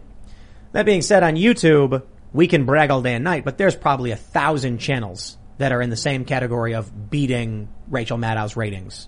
So it's not to say that we're doing that well. We're like probably, I mean, I, actually the, the Timcast IRL is apparently a top iTunes podcast now consistently, which is great news. Uh, when I was doing Tim Pool Daily Show every single day, I reached like number 17 or like total podcast. And then when I stopped doing weekends, it just knocks you off because that's how it works or whatever. But you know, whatever. It is what it is. We, we, we can brag about how they're doing really bad, but the reality is they're still doing really, really well on YouTube. So we gotta be, we gotta recognize that for what that means for the future. But that being said, my friends, thank you all so much for hanging out. Go to timcast.com. Become a member. We're going to have a members only segment coming up. We're going to be talking about the ACLU flip flopping and the corruption of mainstream institutions and how it took place, why it took place. So you'll definitely want to see that. Smash the like button, subscribe to the channel, share the show with your friends, leave us a good review. You can follow us at TimCastIRL. You can follow me personally at TimCast. Zaid, you want to shout anything out? Uh, just basically, uh, yeah, check out our Substack at inquiremore.com. Uh, for six dollars a month, we hope to give you guys a lot of a lot of good content, a lot of good original reporting and a news analysis that you won't get elsewhere. So, And where can people follow you on Twitter? yeah, so my Twitter is just my first name and last name, so Z A I D J I L A N I. So, Thanks, man. Um, You can follow me, iancrossland.net. Hit me up on social medias at Ian Crossland. Good to see you. And it occurred to me that you guys might not know what email Tim's referring to, and this is just spintheufo at gmail.com. So if you want to send something my direction, I will read it. I probably won't respond to it because I do get a lot. I get a lot of email in general anyway, um, but I am always sifting through it. And you guys are welcome to follow me on Twitter at Sarah Patch Lids. We will see all of you at timcast.com. The member segment goes up usually around 11 or so p.m., so check it out, and we'll see y'all there.